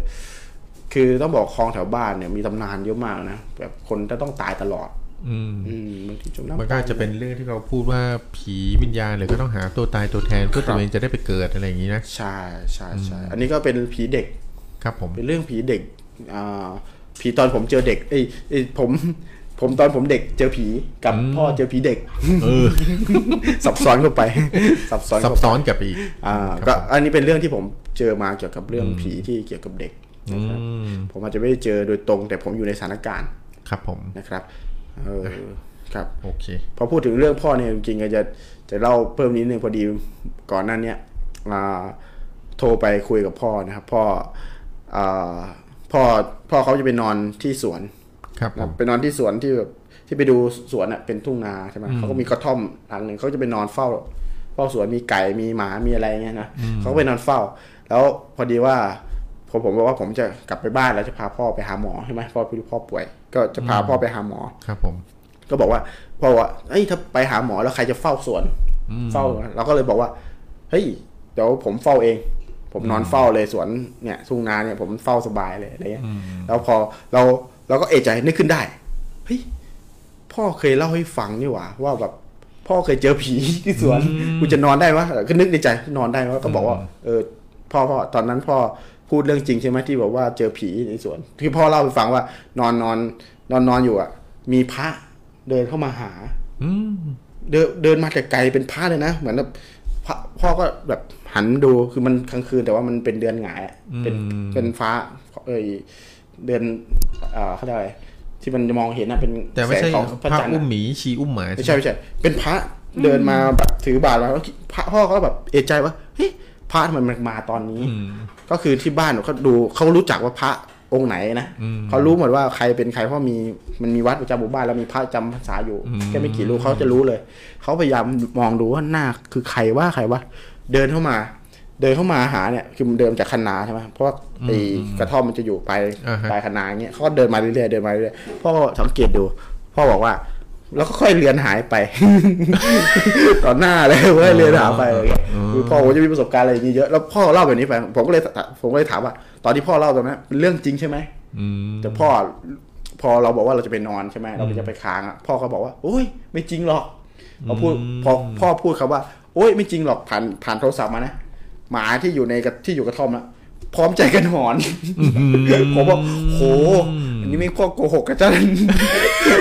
พ่อก็ชัดๆเลยแบบว่าพ่อบอกโอ้ยไม่จริงหรอกอะไรเงี้ย อืมหอนเลย มาหอนเลยเสียงดังเสียดหูขึ้นมาเลยโอ้โห อืม บอกเออนึกภาพเลยว่าเอ๊ะถ้าผมไปค้างเนี่ยผมคงจะ นี่เพิ่งกับหยกๆเลย อืมอ่ะสรุปสรุปไปค้างไหม เออยังยังตอนนี้คือแค่กำลังจะตัดสินใจว่าอาจจะไปค้างแทนคือไปเฝ้าสวนแทนเพราะว่าจะให้พ่อไปหาหมอ อ๋อ อะไรเงี้ย อ๋ออ๋ออ๋อ เออแต่ว่าก็ต้องทำแหละถึงเวลาก็ต้องทำเพราะว่าไม่มีใครเฝ้าสวน อืมยอดเยี่ยมมาก ครับผม แต่วันนั้นผมก็จะเอาพี่ทอยไปเฝ้าด้วย อ่า วันนั้นผมคงคิดว่าไม่ว่าง ทุกฝั่งเม้นต์มาว่าไปได้เลย อยากฟังอะไรเงี้ย อ๋อแล้วอ๋อเยี่ยม ออกเป็นไลฟ์นอกสถานที่เลย เออเดี๋ยวไปไลฟ์ที่นั่น เออ แล้วที่นั่นแบบมืดมากแล้วบอก มืดตึ๊บ น่าน่า มืดตึ๊บ กลัวน่ากลัวเพราะว่าทุกวันนี้พ่อนอนพ่อบอกว่าเจอผีตลอด อืม บางทีก็มาห้อยหัวมาห้อยหัวบนกระท่อมเนี่ยนอนนอนอยู่อะแบบนอนใช่ไหมเราก็กางมุ้งใช่ไหมก็มองออกไปประตูไอ้กระท่อมเนี่ยแล้วก็อยู่ดีก็แบบมาห้อยหัวแล้วก็มาแบบแลบลิ้นมาอะไรอย่างเงี้ย อ๋อเหรอ นี่คือพ่อเล่าเลยนะคือพ่อผมเป็นคนที่เจอผีบ่อย อืม ผีเจอเจอจนแบบมาเล่าให้ฟังเนี่ยแบบเป็นเรื่องธรรมดาของเขาเออแต่อย่างที่ผมเคยเล่าให้ฟังตอนนั้นพ่องอนแม่ใช่ไหมเมาเหล้างอนแม่ ก็ไปนอนที่เมน อืม ไปนอนบนไปนอนที่เมนใช่ไหมแล้วพ่อก็บอกว่า เมนเผาศพเนี่ย เม นะ นเผาศพเลย เออ พ่อแบบไปนอนพอนอนเสร็จปุ๊บไอ้ผีอ่ะเหมือนแบบมันเตะพ่อคือเขี่ยพ่ออถีบพ่อกิ้งลงมาตรงบันได อืม เออพ่อก็รู้สึกว่าเอ๊ะขอนอนบ้างก็ไม่ได้อะไรเงี้ยพ่อก็ลงมานอนตรงฐานฐานเมนมันก็ยังมาตามแบบ ตามถีบ เถียพ่ออีก อ๋อ ตามแบบนั่นอีกอะไรเงี้ยพ่อก็เล่าให้ฟังว่าเฮ้ยขอนอนบ้างก็ไม่ได้อะไรเลยสมัยก่อนพ่อวัยรุ่นเนี่ยเอ้ยแบบยังเขาเรียกว่าแบบสำเร็จเทียมเมา อืมไม่เขาอาจจะหวังดีเปล่าเพราะคนไปนอนที่เมนแล้วมันจะโชคร้าย มันเป็นที่ของเขา เออ หรืออะไรประมาณนี้ นอนทับ เขาน่าจะ ที่ แออัดอยู่ประมาณหนึ่งแล้วมั้ง เขาแออัดอยู่ประมาณหนึ่งแล้ว ก็ เป็นไปได้ คือจ เป็น ริง ไปได้ ๆพ่อเจอบ่อย เจอเจอจนแบบมาเล่าให้ฟังเนี่ยเป็นเรื่องตลกไปเลย อืม ครับเรื่องตลกไปเล ก็ ย อย่างว่านะบางคนก็มีเซนส์เจอบ่อยนะ ใช่ บางคนก็ไม่เคยเจอเลย ใช่ อะไรอย่างนี้ แต่คือผมนึกภาพออกเลยว่า ถ้าผมนอนแล้วอยู่ดีมีพระเดินมา อืม แบบนั้นนะโอ้โหแองยังไงก็วิ่ง จะวิ่งไปไหนมืดขนาดนั้น ก็วิ่งไว้ก่อนแหละวิ่งโวยวายไว้ก่อนแหละ โวยวายก่อนแต่ว่ามันไม่คงไม่ อืม ไม่มีใครได้ยิน อืม เพราะอยู่ในทุ่งอยู่ในทุ่งนาที่แบบไกลตัวตัวหมู่บ้านมาก ก็ง่ายๆก็จะกี้หาเพื่อนไปอยู่ด้วย อ่า อ่ะก้าวเด็กก้าวมีพุทธคุณเข้มขัง แน่นอนคือตอนนี้เออจะจะบอกก่อนว่า พอก้าวมันเอาท้าวเวสสุวรรณไปไว้อะ อืม พ่อบอกว่าพ่อไม่เจอเลยนะ อืม คือตอนนี้ที่กระท่อมเนี่ยมีท้าวเวสสุวรรณ อ๋องั้นดีละ แต่ว่าเวสสุวรรณอยู่คือน่าจะ อันนี้ผมไม่รู้นะว่าพุทธคุณ ครับ คือศักยภาพของท้าวเวสสุวรรณ ท้าว คือยัง เวส ไง สุวรรณเนี่ยอธิบายได้เลยครับ ครับผม ท้าวเวสสุวรรณเนี่ยท่านเป็นใหญ่ในนรกนะครับ ครับ ท่านเป็นท่านเป็น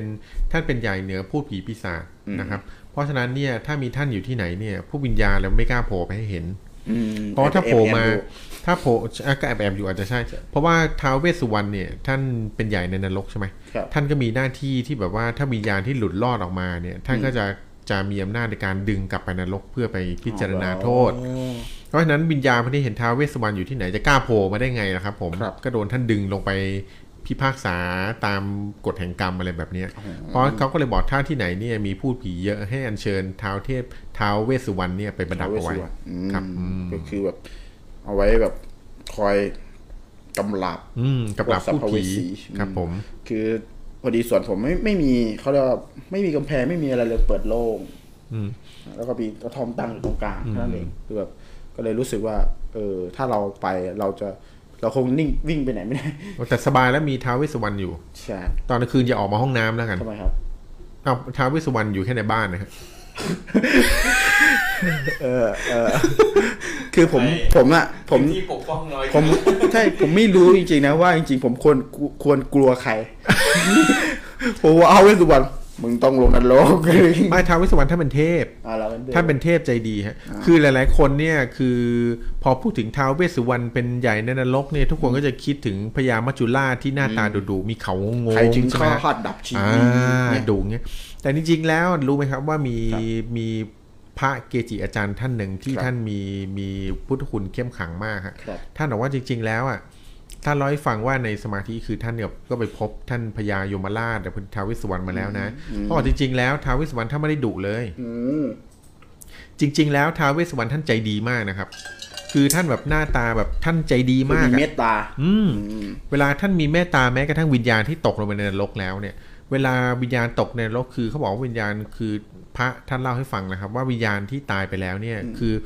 คือพอตายไปแล้วสติก็จะไม่มีแล้วอะฮะ อืม ไม่มีสติแล้วก็จะเหมือลอยแบบไปชดใช้กรรมตามเหมือนกับกระแสกรรมที่ตัวเองได้ทำมาเนี่ย ครับผม ท้าวเวสสุวรรณเนี่ยเวลามาอยู่หน้าบัลลังก์ที่ท่านพิพากษา ท่านจะพยายามพูดครับว่าเนี่ยในตอนที่มีชีวิตอยู่อ่ะ เธอจำได้ไหมว่าเธอเคยทำความดีอะไรบ้าง อืม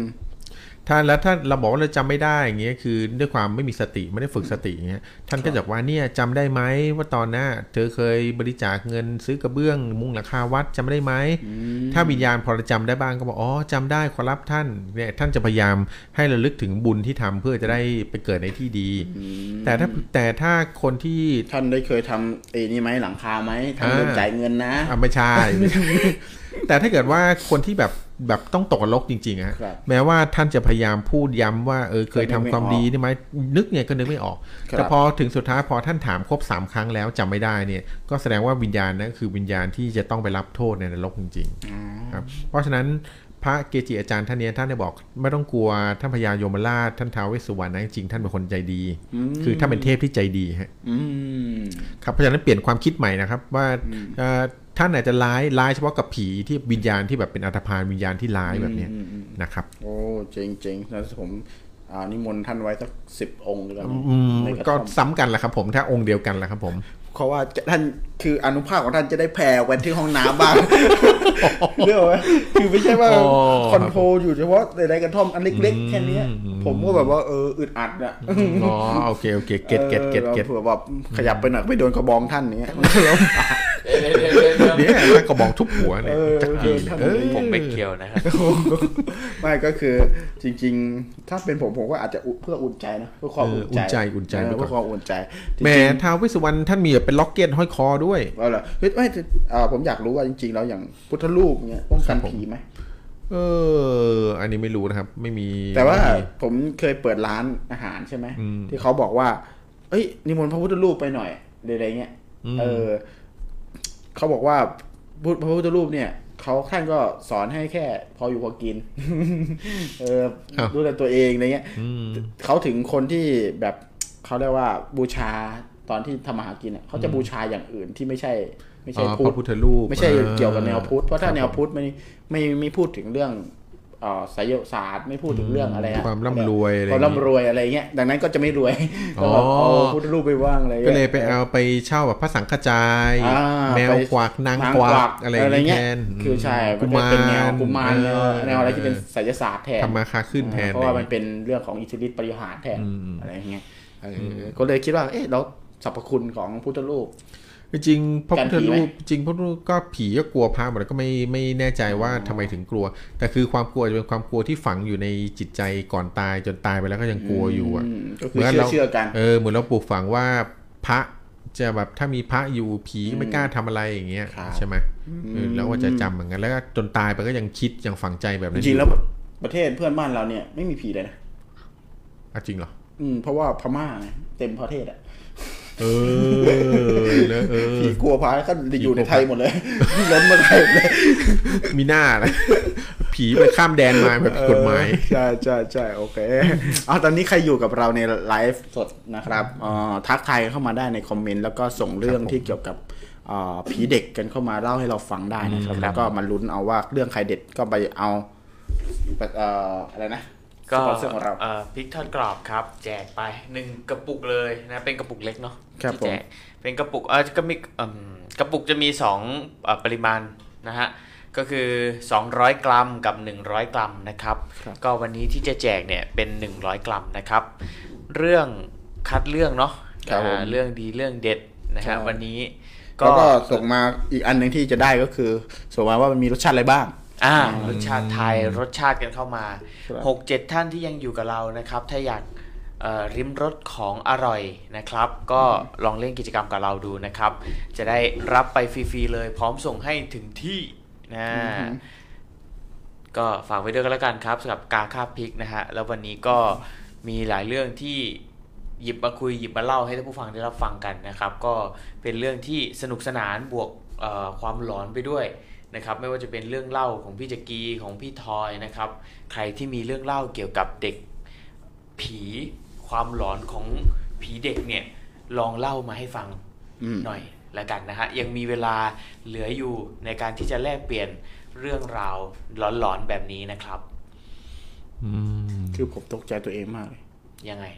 เวลาเรานั่งอยู่ตรงนี้ฮะหันไปดูปุ๊บเฮ้ยกูยังทำอะไรอยู่ตอนนั้นอยู่เลย มัน หลอ จะ นหลอน ดีเลย เอาดีเลยนิดนึงนะ มันจะดีเลย ดีเลยนะดีแล้วมหันไปปุ๊บตรงกับตัวจริงเลย อันเนี้ย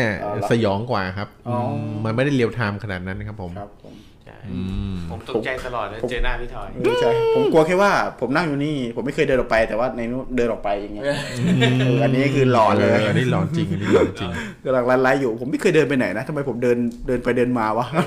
เอฟเฟกต์เอฟเฟกต์ เอฟเฟกต์เอออสบายใจสบายใจ ท่านที่อยู่กับเราตอนนี้มีไหมครับ มีท่านไหนที่แบบอยากแชร์ประสบการณ์เรื่องหลอนๆ ที่ท่านเคยเจอมีไหมครับผม ครับ มามาแชร์กันมีไหมครับ อ่าแอดมาที่ Line ได้เลยนะฮะ Good Brother Studio นะค นะ รับ ครับ หรือไม่ก็พิมพ์มาในอีบ็อกก็ได้นะครับผมเดี๋ยวอ่านให้ฟัง ใช่ ก็เปิดสาย พี่ถอยหมดยังเรื่องที่เตรียมมา ยังผมมีจริงๆ ยังมีอีกเรื่องหนึ่งสอง ครับ เรื่อง ครับผมอ่าพี่ถอยแชร์เลยก็ได้นะ ครับผมอ่ะ อ่ะระหว่างรอเนาะฟังพี่ทอยกันดีกว่า ครับผม เรื่องต่อไปที่ผมจะนำมาเล่าสู่กันฟังนะครับ เป็นเรื่องของผีเด็กเหมือนกันนะครับ แต่เป็นเรื่องของผีเด็กที่ไม่น่ากลัวเท่าไหร่ แต่น่าสงสารมากกว่า ครับ นะครับเรื่องนี้นะครับก็ขออนุญาตหยิบยกเรื่องราวของของท่านหนึ่งในในอินเทอร์เน็ตนะครับมาแบ่งปันให้เพื่อนๆได้ฟังกันนะครับ ครับผม เรื่องราวนี้เกิดขึ้นในอพาร์ตเมนต์แห่งหนึ่งในย่านวงเวียนใหญ่นะครับอพาร์ตเมนต์แห่งเนี้ยในบริเวณห้อมล้อมอพาร์ตเมนต์เนี่ยเป็นพื้นที่เก่าแก่ ครับผม นะครับในพื้นที่เก่าแก่เนี่ยก็เลยแบบว่ามีแบบเป็นเป็นเรื่องเล่าของพวกวิญญาณเลยแล้วพวกนี้เยอะมากในบริเวณนั้นนะครับ และอพาร์ตเมนต์เนี่ยเป็นอพาร์ตเมนต์ที่ล่ำลือกันว่าผีดุมากนะครับชายคนหนึ่งก็ได้ย้ายมาทำงานแถวๆนั้นนะครับแล้วก็ได้มาเช่าอพาร์ตเมนต์ห้องมาเช่าอพาร์ตเมนต์ที่นี่อยู่นะครับ ครับ ชายคนนี้เนี่ยได้พำนักอยู่ในอพาร์ตเมนต์แห่งนี้เนี่ยเป็นอพาร์ตเมนต์ที่มีทั้งหมดอ่าห้าชั้นนะครับ ครับ ชายคนนี้พำนักอยู่ที่ชั้นห้า ครับ นะครับเขาก็เอ่อแต่ผู้ชายคนนี้ก่อนที่เขาจะมาพักที่เนี่ยเขาก็ได้ยินคำร่ำลืออยู่แล้วว่าอพาร์ตเมนต์เนี่ยอพาร์ตเมนต์เนี่ยเอ่ออพาร์ตเมนต์เนี่ยนะครับผม ครับ เป็นอพาร์ตเมนต์ที่มีผีดุนะครับเขาว่าทำใจไว้แหละแต่ตัวเขาเองก็ไม่ค่อยกลัวผีเขาเป็นคนที่ไม่ค่อยเจอนะครับเราถ้างั้นเดี๋ยวก่อนที่มาฟังต่อเรา รอลุ้นอยู่ รอลุ้นอยู่ อืมโอเคเขาก็เขาก็เหมือนกับว่า รู้อยู่แล้วแหละว่าแถวเนี้ยคนก็บอกว่าเจอผีเจออะไรพวกนี้กันเยอะ แต่ด้วยความที่ตัวเขาไม่ค่อยกลัว แล้วที่ทำงานเขาอยู่ตรงนั้นเนี่ยการที่อยู่อพาร์ตเมนต์เนี่ยสะดวกเขาที่สุดเลยนะครับเขาก็ได้มาพักที่นี่นะครับ ชั้นห้าคราวนี้เนี่ยเขาก็มาพักช่วงเอ่อเดือนแรกที่มาพักเนี่ยก็ไม่ได้เจออะไรนะครับ แต่พอเข้าช่วงเดือนที่สองเหมือนกับว่าพอมันเริ่มคุ้นชินเริ่มอะไรแล้วเนี่ย มีอยู่วันหนึ่งเขาเข้าไปในลิฟต์คนเดียวนะครับ กลับมาจากที่ทำงานเข้ามาในลิฟต์คนเดียวเนี่ย แล้วเขาจะกดลิฟต์ขึ้นไปบนห้องเขาชั้น 5 แต่ทันใดนั้นเขาได้ยินเสียงเด็กพูดอยู่ข้างหลังเขาว่าน้านะกดชั้น 3 ให้หน่อย เขาอะบอกเอ๊ะตอนกูเข้ามากูเข้ามาคนเดียวนี่วะ อืม แล้วมีเสียงเด็กว่าน้านะกดชั้น 3 ให้หน่อย พอเขาหันหลังไปดูก็ปรากฏว่าไม่เจอใครเลย อืม เขาก็คิดกับตัวเองว่าโดนแล้วกู โดนแล้วกูเขาว่าแบบไม่สนใจเขาแบบกดชั้นห้าอืมมันก็ลิฟต์มันก็ขึ้นไปชั้นห้าปุ๊บแล้วก็เปิดเขาก็ออกมาจากลิฟต์แล้วเขาก็เดินเข้าห้องไป ไม่ได้ไม่ได้กลัวอะไร ปรากฏว่าเขาต้องเจอคือเขาเข้ามาในลิฟต์เนี่ยนะครับ แล้วเขาเจอเด็กคนเนี้ย กระซิบไปเขาฟังว่าน้านะกดชั้นสามให้หน่อย กดชั้นสามทุกครั้งที่เขาเข้ามาตั้งแต่นั้นมาเลย ก็ได้ยินเสียงเด็กนี้ตลอด ครับแล้วแต่ว่าเขาไม่ จน เคยกดชั้นสาม ไม่เคยกดฮะเขาไม่กดเพราะเขาไม่รู้ว่ากดชั้นสามมันจะเจออะไร ครับผม นะครับเขาก็รู้สึกแบบพอเริ่มเจอเข้าไปวันแรกๆก็กลัวนะ แต่พอเจอเข้าไปบ่อยนานๆเริ่มลำคาญแล้ว ครับผม นะครับเขาก็เลยมีวันหนึ่งเขาเลยไปถามยามบอก พี่พี่ผมถามหน่อยเถอะที่อพาร์ตเมนต์แห่งเนี้ยเคยมีเรื่องอะไรเกี่ยวกับเด็กที่ตายหรืออะไรแบบนี้ไหมยามบอกโอ้โหพี่ พี่รู้ได้ไงเนี่ย พี่รู้ได้ไงเนี่ยเขาบอกกูจะไม่รู้ได้ไงล่ะ กูโดนแล้ว อืม เขาบอกอุ้ยพี่โดนไล่เขาบอกเนี่ยเนี่ยก็มีเสียงเด็กบอกกดชั้นสามมาหน่อยกดชั้นสามมาหน่อย อืม เขาบอกโอ้ยพี่ยังดีนะ พี่จะเจอแค่เสียงแม่บ้านที่เนี่ย เข้าไปทำความสะอาดลิฟต์เนี่ย เจอกระตุกเสื้อดึงเสื้อ จนกระดุมขาดเลยแม่บ้านอยู่ก็ไม่ได้ลาออกกันหมด อืม เขาว่าบอกว่าเนี่ยไอ้น้องเล่าให้พี่ฟังหน่อยเถอะวะมันเกิดเรื่องอะไรกันแน่ ครัยายบาม ม ก็ ผมจะเล่าให้ฟังครับ เอ่อยามยามไมาใช่ ยามก็ไม่เล่าครับยามก็ ครับ เอ้ยมีมีอะไรพี่เดี๋ยวไม่เล่าครับชายก็เก็บความที่เออยามไม่เล่าก็เออเก็บความสงสัยไว้ ยามไม่เล่าก็อืม หลังจากนั้นเนี่ยเขาก็ยังเจออีกพอแต่มีอยู่วันหนึ่งเขาเจอแล้วเขาทนไม่ได้เขาบอกมึงอยากลงชั้นสามใช่ไหมได้ กูกดชั้นสามให้มึง อืม ปรากฏว่าเขาก็ได้ยินเสียงนะนะกดชั้นสามให้หน่อยอ๋อได้เขากดชั้นสามเลยปึ้ง อืม แล้วกดชั้นสามปั๊บพอขึ้นบนชั้นสามปุ๊บลิฟต์ก็เปิดออกฟูดแล้วพอลิฟต์ที่เปิดออกเนี่ยเขาก็เห็นแบบชั้นสามเนี่ย มันก็เป็นชั้นที่มีคนอยู่นะ อืม ก็ไม่ใช่แบบเป็นชั้นที่แบบปิดล้างเลยแบบนี้ พอถึงชั้นสามเขาคิดเขาอยากรู้ว่าไอ้เสียงเด็กที่มันจะมาชั้นสามเนี่ย มันคือใครกันแน่ อืม เขาก็เดินออกจากลิฟต์มา อืม พอเขาเดินเดินไปได้สักพักหนึ่งเนี่ยนะครับ ก็ปรากฏว่าเขาเนี่ยหันหลังกลับมา อืม แล้วก็เห็นเด็กคนหนึ่ง อายุประมาณสักเอ่อห้าหกขวบก็พอรู้ความเหมือนอนุบาลแล้วอย่างเงี้ย อืม ก็แต่งชุดเรียบร้อยเป็นเด็กผู้ชาย แต่งชุดเรียบร้อยน่ารักเลย แล้วก็ก็ยืนอยู่หน้าลิฟต์ อืม เด็กคนนั้นเนี่ยก็ได้เดินตรงเข้ามาหาเขาเขาแบบต ตกใจกลัวแล้วเขาแบบเฮ้ยเดินตรงเข้ามาหา แต่พอเด็กคนนั้นเดินเข้ามาที่ตัวเขาเนี่ย เด็กก็เดินทะลุตัวเข้าไป อืม ทะลุตัวเข้าไป แต่เขาเป็น แล้วก็ ผี เด็กคนนั้นเป็นผี อ๋อเหรอคิดคิดว่า เด็กก็เป็นผี เด็กก็เดินทะลุตัวเข้าไป แล้วพอเขาหันหลังมาปุ๊บเด็กก็เดินเดินเดินอยู่บนชั้นนั่นน่ะเดินไปที่ห้องห้องหนึ่งเขาก็เดินตามเด็กคนนั้นไป อืมกลัวนะ เดินตามเด็กคนนั้นไปนึกกลัวก็กลัวฮะ แต่เขาก็อยากรู้ว่าเด็กจะเดินไปไหน อืม เขาก็เดินเดินเดิน ปรากฏว่าเด็กคนนั้นเนี่ย ไปหยุดอยู่หน้าห้องห้องหนึ่ง ซึ่งเป็นห้องสุดท้ายของชั้นนั้น อืม แล้วก็เป็นห้องที่แบบปิดตายด้วย อืม และเด็กก็ยืนอยู่หน้าห้อง พอเขาว่าเขาว่าหยุดหยุดยืนมองเด็กสักพักหนึ่ง เด็กก็หันหน้ามาหาเขา อืม แล้วก็เอามือยกมือขึ้นเนี่ยชี้ไปที่ประตูห้อง อืม แล้วก็บอกว่าแม่แม่แม่ อืม หลังจากนั้นเด็กก็แบบค่อยๆเฟดหายไปฟืบคราวนี้เขาก็คิดว่ามันต้องมีเรื่องอะไรแล้วแน่นอนเลย อืม ถ้าเด็กบอกว่าแบบมาที่ห้องปิดตายแล้วบอกแม่แม่ อืม หรือว่าเป็นไปได้ไหมว่าในห้องนี้แม่เขานอนตายอยู่ในห้องนี้แล้วไม่มีใครรู้ อืม คราวนี้เขาเลยกลับลงไปพอเช้าวันรุ่งขึ้นเนี่ยเขาก็พยายามแบบหวานล้อมยามบอกเฮ้ยยามเนี่ยเมื่อคืนเขาเจออย่างนี้มา อืม แล้วนี่เจอวิญญาณเลยเขาเดินไปถึงห้องเลยแล้วเด็กวิญญาณเด็กก็บอกว่าห้องเนี้ยแม่แม่แม่เขาอยู่ในห้อง อืม เนี่ยห้องนี้ต้องมีอะไรแน่เลยยาม อืม มีกุญแจฉุกเฉินไหม หรือว่าบอกผู้คุมอพาร์ตเมนต์คือไปเปิดดูหน่อย อืม เผื่อข้างในมีศพมีอะไรจะได้ ทีแรกยามก็ไม่เชื่อไม่อืมแบบสุดท้ายก็หวานล้อม หวานล้อมจะแบบยามบอกห้องเนี่ยก็คือตามผู้จัดการอพาร์ตเมนต์มาจนได้นะครับผู้จัดการอพาร์ตเมนต์คิดว่ามีเรื่องมีอะไรมาก็หน่าตื่นมาปุ๊บว่าอ่ะก็พอฟังเรื่องราวทั้งหมดเขาบอกโอ้ยไม่มีอะไรหรอกคุณ ห้องเนี้ยมันเป็นห้องที่ไม่มีคนอยู่ปิดตายมาตั้งนานแล้ว อืม ชายหนุ่มก็ได้เล่าเหตุการณ์ที่เกิดขึ้นที่เจอวิญญาณผีเด็กเนี่ยให้ผู้จัดการอพาร์ตเมนต์ฟัง ผู้จัดการอพาร์ตเมนต์ก็ว่าอ่ะไหนๆก็มาแล้วกุญแจก็มาแล้วงั้นไปดูกันให้รู้เรื่องแล้วกันว่ามันเกิดอะไรขึ้น อืม ปรากฏว่าทุกคนเนี่ยก็ขึ้นไปบนชั้นสามห้องเนี่ยที่เขาเห็นวิญญาณเด็กอะฮะ อืม แล้วก็เปิดประตูเข้าไป อืม ทีเนี้ยพอแบบคือพอจะเปิดประตูเข้าไปปุ๊บปรากฏว่ากุญแจที่เขาไขประตูเนี่ยฮะที่เขาถือมาคือกุญแจฉุกเฉินที่ไขประตู ไขประตูไม่เข้า อืม ไขยังไงก็ไขไม่เข้า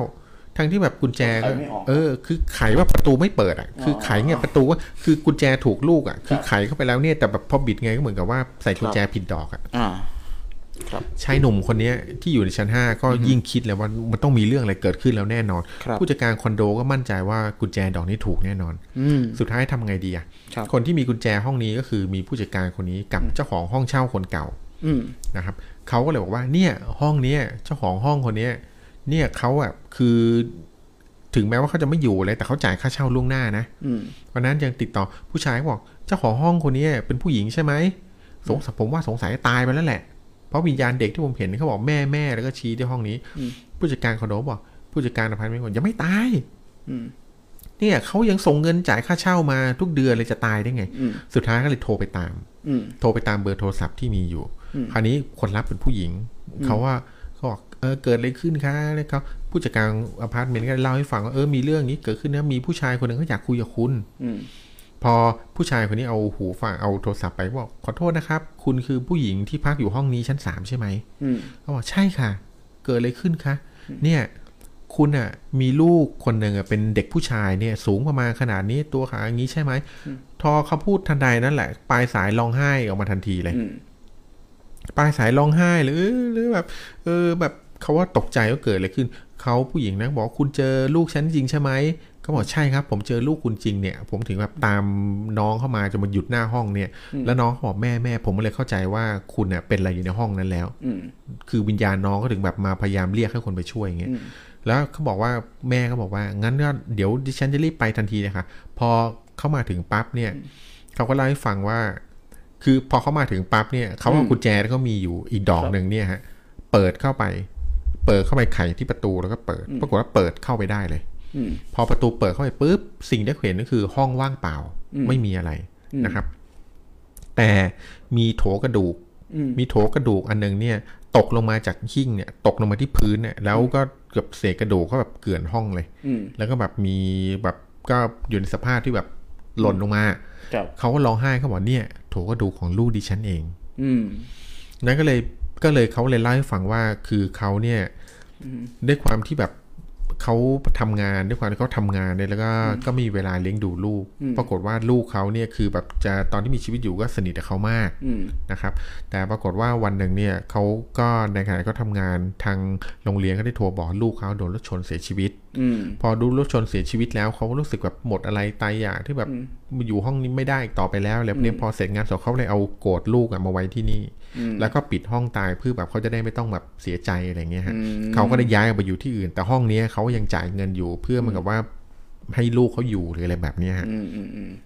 คราวนี้ปุ๊บพอเป็นงี้เขาก็เลยบอกว่าคือลูกเขาอะถึงแม้ว่าแม่เขาจะไปคือลูกเขาก็ยังผูกพันกับแม่เขาอยู่วิญญาณ ก็ เขายั คื ง อให้ วน แม่ เวียน มาเก็บเขากระดูกขึ้นมา อ่าเขาเลยแบบเหมือนกับให้แม่มาลูกเขาคือลูกเขาเนี่ยเข้ากระดูกอยู่นี่แต่แม่อยู่ที่อื่นนะฮะ อืม เขาเลยคิดถึงแม่เขาประเด็นคือเขาคิดถึงถ้าเท่ากระดูกเนี่ยไปอยู่กับแม่เขาเนี่ยเขาก็เหมือนกับจะได้อยู่กับแม่เขาเนี่ย อืม คือพอหลังจากนั้นเนี่ยพอเขาแบบรู้เรื่องทั้งหมดแม่เขาก็ได้กวาดเท่ากระดูกครับแล้วก็เอาเท่ากระดูกเนี่ยเก็บใส่อัฐิเก็บใส่โกรธนะฮะแล้วก็เอาโกรธเนี่ยกลับไปกับตัวเองไปอยู่ที่บ้านตัวเองด้วย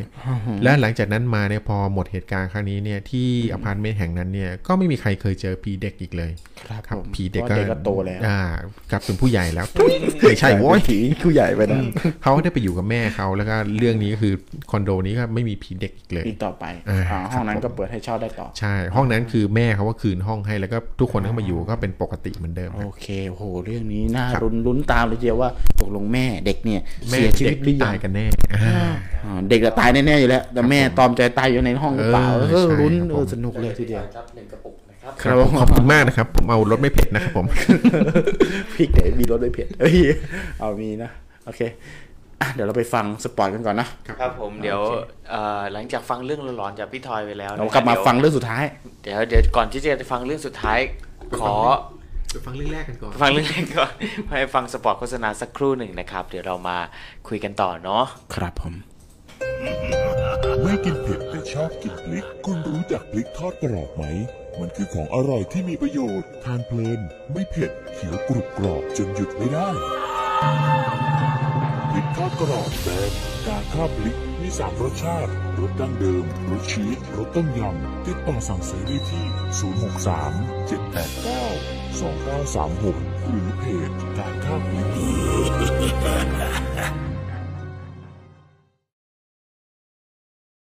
ห้าทุ่มนิดๆแล้วก็พอแล้วนะ กลับมา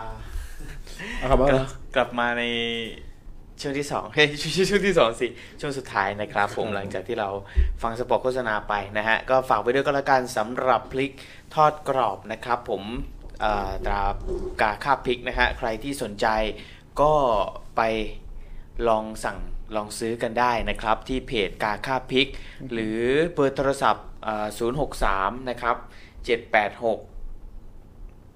เออไม่ใช่สิเจ็ดแปดเก้าสองเก้าสามหกนะครับศูนย์หกสามเจ็ดแปดเก้าสองเก้าสามหกนะฮะ ก็ใครที่สนใจเนี่ย ตัว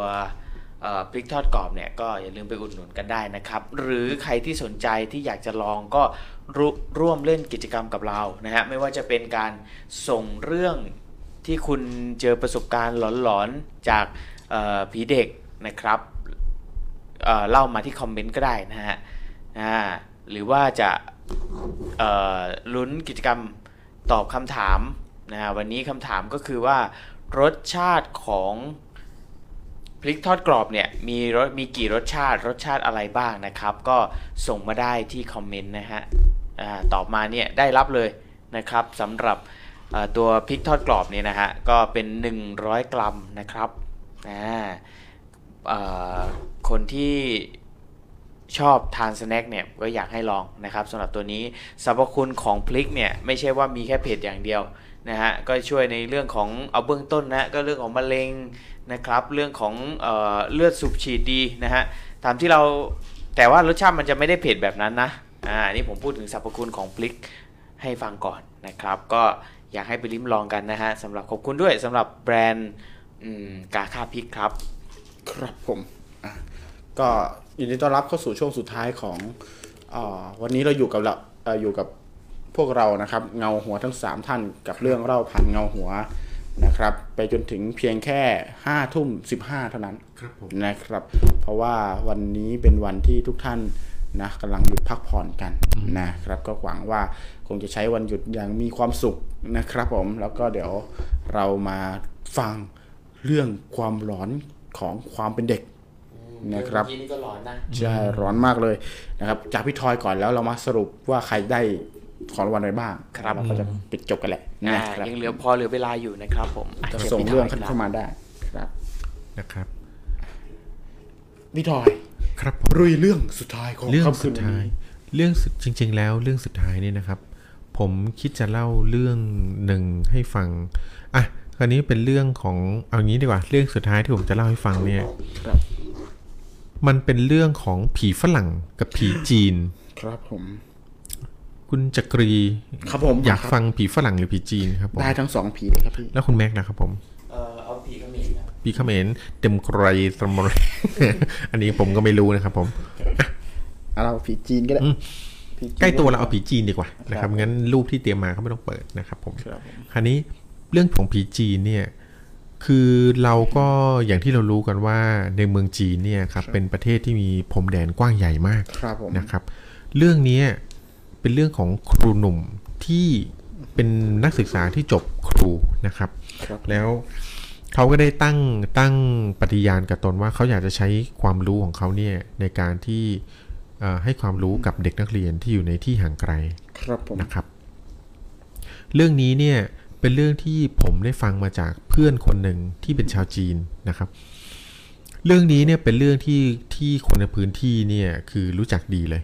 นะครับ เพราะสถานที่อะไรพวกเนี้ยก็เป็นสถานที่ที่มีอยู่จริงนะครับ คนในละแวกนั้นเนี่ยก็รู้ก็รู้เรื่องนี้ดี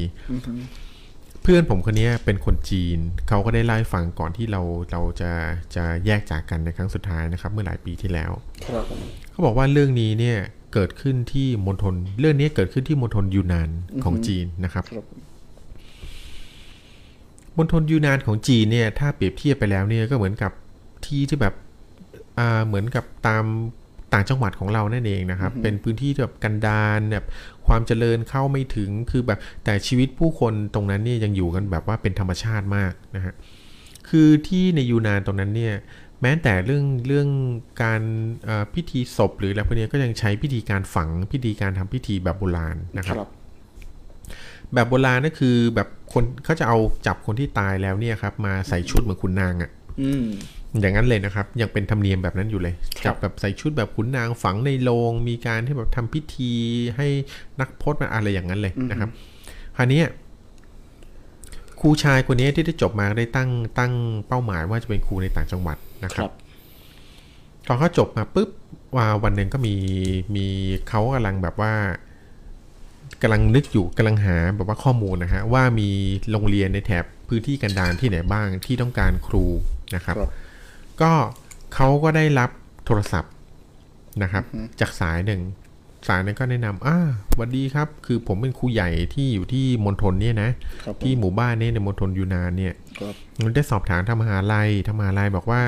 คุณครูเนี่ยเป็นครูหนุ่มไฟแรง อยากจะกลับมาพัฒนาหมู่บ้านเดี๋ยวจะมาช่วยเหลือเด็กยากจน โรงเรียนเรากำลังต้องการบุคลากรอย่างครูพอดีนะครับ ก็ได้มีการนัดหมายกันอะไรให้เรียบร้อยปุ๊บนะครับ ครูก็บอกอ่ะได้ครับ เดี๋ยวพอผมทำเรื่องอะไรเสร็จเรียบร้อยเนี่ยอีก 15 วันผมจะเดินทางไปที่โรงเรียนนะครับ หลังจากนั้นเนี่ยพอครบกำหนดปุ๊บ ครับ คือเมืองจีนเนี่ยมันไม่ใช่ มันไม่ใช่ที่ที่แบบว่าใกล้ๆเหมือนบ้านเรานั่งรถไป 7-8 ชั่วโมงก็ถึงนะฮะ คือเขาต้องเดินทางกันเป็นวันๆเลยฮะ เดินทางกันเป็นวันอย่างนั้นเลย คราวเนี้ยครูเนี่ยก็เดินทางจากจากเมืองที่เขาอยู่เนี่ยนะฮะ ครับ ไปที่ไปที่โรงเรียนแห่งนี้ในยูนานนะครับ ปรากฏว่าตอนที่เขาไปถึงปั๊บเนี่ย ตอนที่เขาไปถึงเนี่ยมันก็มืดแล้ว เห็นปั๊บ นะครับ ปุ๊บปุ๊บ ครับ ไปถึงปุ๊บปุ๊บปั๊บปั๊บนะครับ ครับผม มันก็มืดแล้วนะฮะ คราวนี้เนี่ยคือทางครูใหญ่ที่เขาโทรมาเนี่ยนะครับเขาก็บอกว่าเดี๋ยวพอคุณครูมาถึงตรงเนี้ยเดี๋ยวเราจะคือแบบให้คนขับรถเนี่ยไปรับนะ จะให้คนขับรถเนี่ยไปรับไปรับครู ครับ นัดกันเรียบร้อยปุ๊บพอครูมาถึงปั๊บนะฮะ ปั๊บปุ๊บ ก็เขาก็มาเห็นคือตรงนั้นเนี่ยมันคือแบบทุกคนนึกภาพสภาพตามแบบต่างจังหวัดที่แบบมืดๆเหมือนคล้ายๆบ้านครูจักรีอย่างเงี้ย ครับบ้านผมไม่ได้ต่างจังหวัดบ้านผม ครับ บ้านนอก แล้วบัน ครับก็จะมืดๆอย่างนั้นฮะพ อครูเข้ามาถึงมันก็เป็นช่วงที่แบบมืดแล้วเนี่ย ครับ เขาก็ต้องเดินไปที่จุดนัดพบอีกนะครับพอเขาเดินถึงจุดนัดพบเนี่ยก็เป็นจุดที่ครูใหญ่ว่าจะให้รถมารับเขาก็รอก็ไม่เห็นมีใครมารับนะครับแล้วตอนนั้นเนี่ยก็คือเป็นในพื้นที่ที่มันอับสัญญาณด้วยคลื่นโทรศัพท์ก็ไม่มี อืม นะฮะคราวนี้เขารออยู่เขาคิดว่าเออคงมาแบบผิดที่หรือเปล่าในขณะที่กำลังห่วงก็เห็นแสงไฟปึ๊บแล้วก็มีรถมาจอดฟึบ แล้วก็มีอ่าเด็กผู้หญิงคนหนึ่งนะครับ เป็นเด็กวัยรุ่นขับรถว่าอ่าคุณครูใช่ไหมคะ เนี่ยคุณครูใหญ่เนี่ยให้มารับค่ะ แล้วครูหนุ่มคนนี้ก็อ่าโอเคโอเคแล้วเขาบอกเขาเด็กคนนั้นบอกแค่ว่าเนี่ยมารับคุณครูค่ะ ครับผม ครูเข้าใจว่านี่คือรถที่ครูใหญ่ให้มารับ อืม นะครับเขาก็ได้ขึ้นบนรถคันนี้ อืม ก็รถคณะเขาว่าดิจะถามเด็กนะเด็กนอนเด็กที่มาขับรถอยู่เนี่ยเขาบอกว่าเขาเนี่ยในหมู่บ้านเนี้ยคือในหมู่บ้านนี้ในโรงเรียนแห่งเนี้ยมีนักเรียนอยู่แค่ 11 คนเอง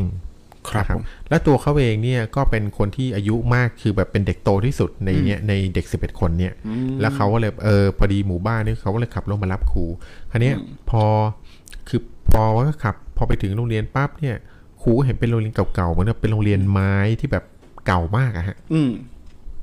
เป็นเรียนไม้ที่เก่ามากแล้วเด็กนักเรียนทั้ง 11 คนเนี่ยก็ก็จุดไฟเนี่ยจุดเทียนเนี่ยแล้วก็ยืนรอครูอยู่ ทุกคนก็ออกมาต้อนรับครูอ้าวครูครับ ยินดีต้อนรับสู่โรงเรียนของเราเลยครูก็เห็นเด็กเหล่านี้ 11 คนก็น่าสงสารมากก็แบบก็ถามเอ้าแล้วเนี่ยทำไมแบบดึกขนาดนี้แล้วอ่ะทำไมมารอครูล่ะ ครับ เดี๋ยวพรุ่งนี้มาก็ได้เนี่ยเด็กก็บอกไม่ได้หรอกครับครูเนี่ยเดี๋ยวจะพาคุณครูไปที่พักก่อนเนี่ยก็พอที่พักเสร็จเรียบร้อยแล้วปุ๊บเนี่ยนะแล้วเดี๋ยวแบบเอออยากให้ครูรู้ว่าครูมาแล้วอย่างเงี้ยเดี๋ยวก็ค่อยแยกย้ายกันไปแล้วเด็กนักเรียนทั้งสิบแปดคนก็พาครูไปพักคือที่พักของครูเนี่ยก็คือในโรงเรียนนั่นเอง ครับ ก็เป็นกับเป็นโรงเรียนที่แบบเป็นคล้ายๆกับเอาไม้มากั้นเป็นบ้านอย่างเงี้ยนะฮะแล้วก็เป็นห้องเรียนเหมือนกันส่วนหนึ่งก็พักเป็นแบบเป็นที่ให้ครูพัก ครับ อันนี้พอครูว่าพักเสร็จปุ๊บนักเรียนก็อาขอตัวกลับบ้าน แล้วครูก็บอกว่าอ่ะอ่ะเดี๋ยวพรุ่งนี้เราก็มาเจอกันนะเดี๋ยวพรุ่งนี้เรามาเจอกัน แล้วก็เด็กทุกคนก็กลับบ้านครูก็เก็บไว้แล้วเข้านอน คืนนั้นเนี่ยก็ไม่ได้เจอครูใหญ่นะครับคราวนี้พอวันคราวนี้พอถึงวันรุ่งขึ้นปั๊บเนี่ยเช้าตื่นมาครูทำธุระเสร็จแล้วก็จัดห้องจัดเพื่อเตรียมสอนหนังสือนักเรียนนะครับครูก็ออกมาข้างนอกลงนอกนอก ห้องเรียนนะฮะนอกที่สร้างเป็นโรงเรียนเนี่ย ก็มองไปรอบๆก็แปลกใจมาก ในบริเวณนี้มีแต่ป่า อืม ในบริเวณนี้มีแต่ป่าไม่มีหมู่บ้านคนเลย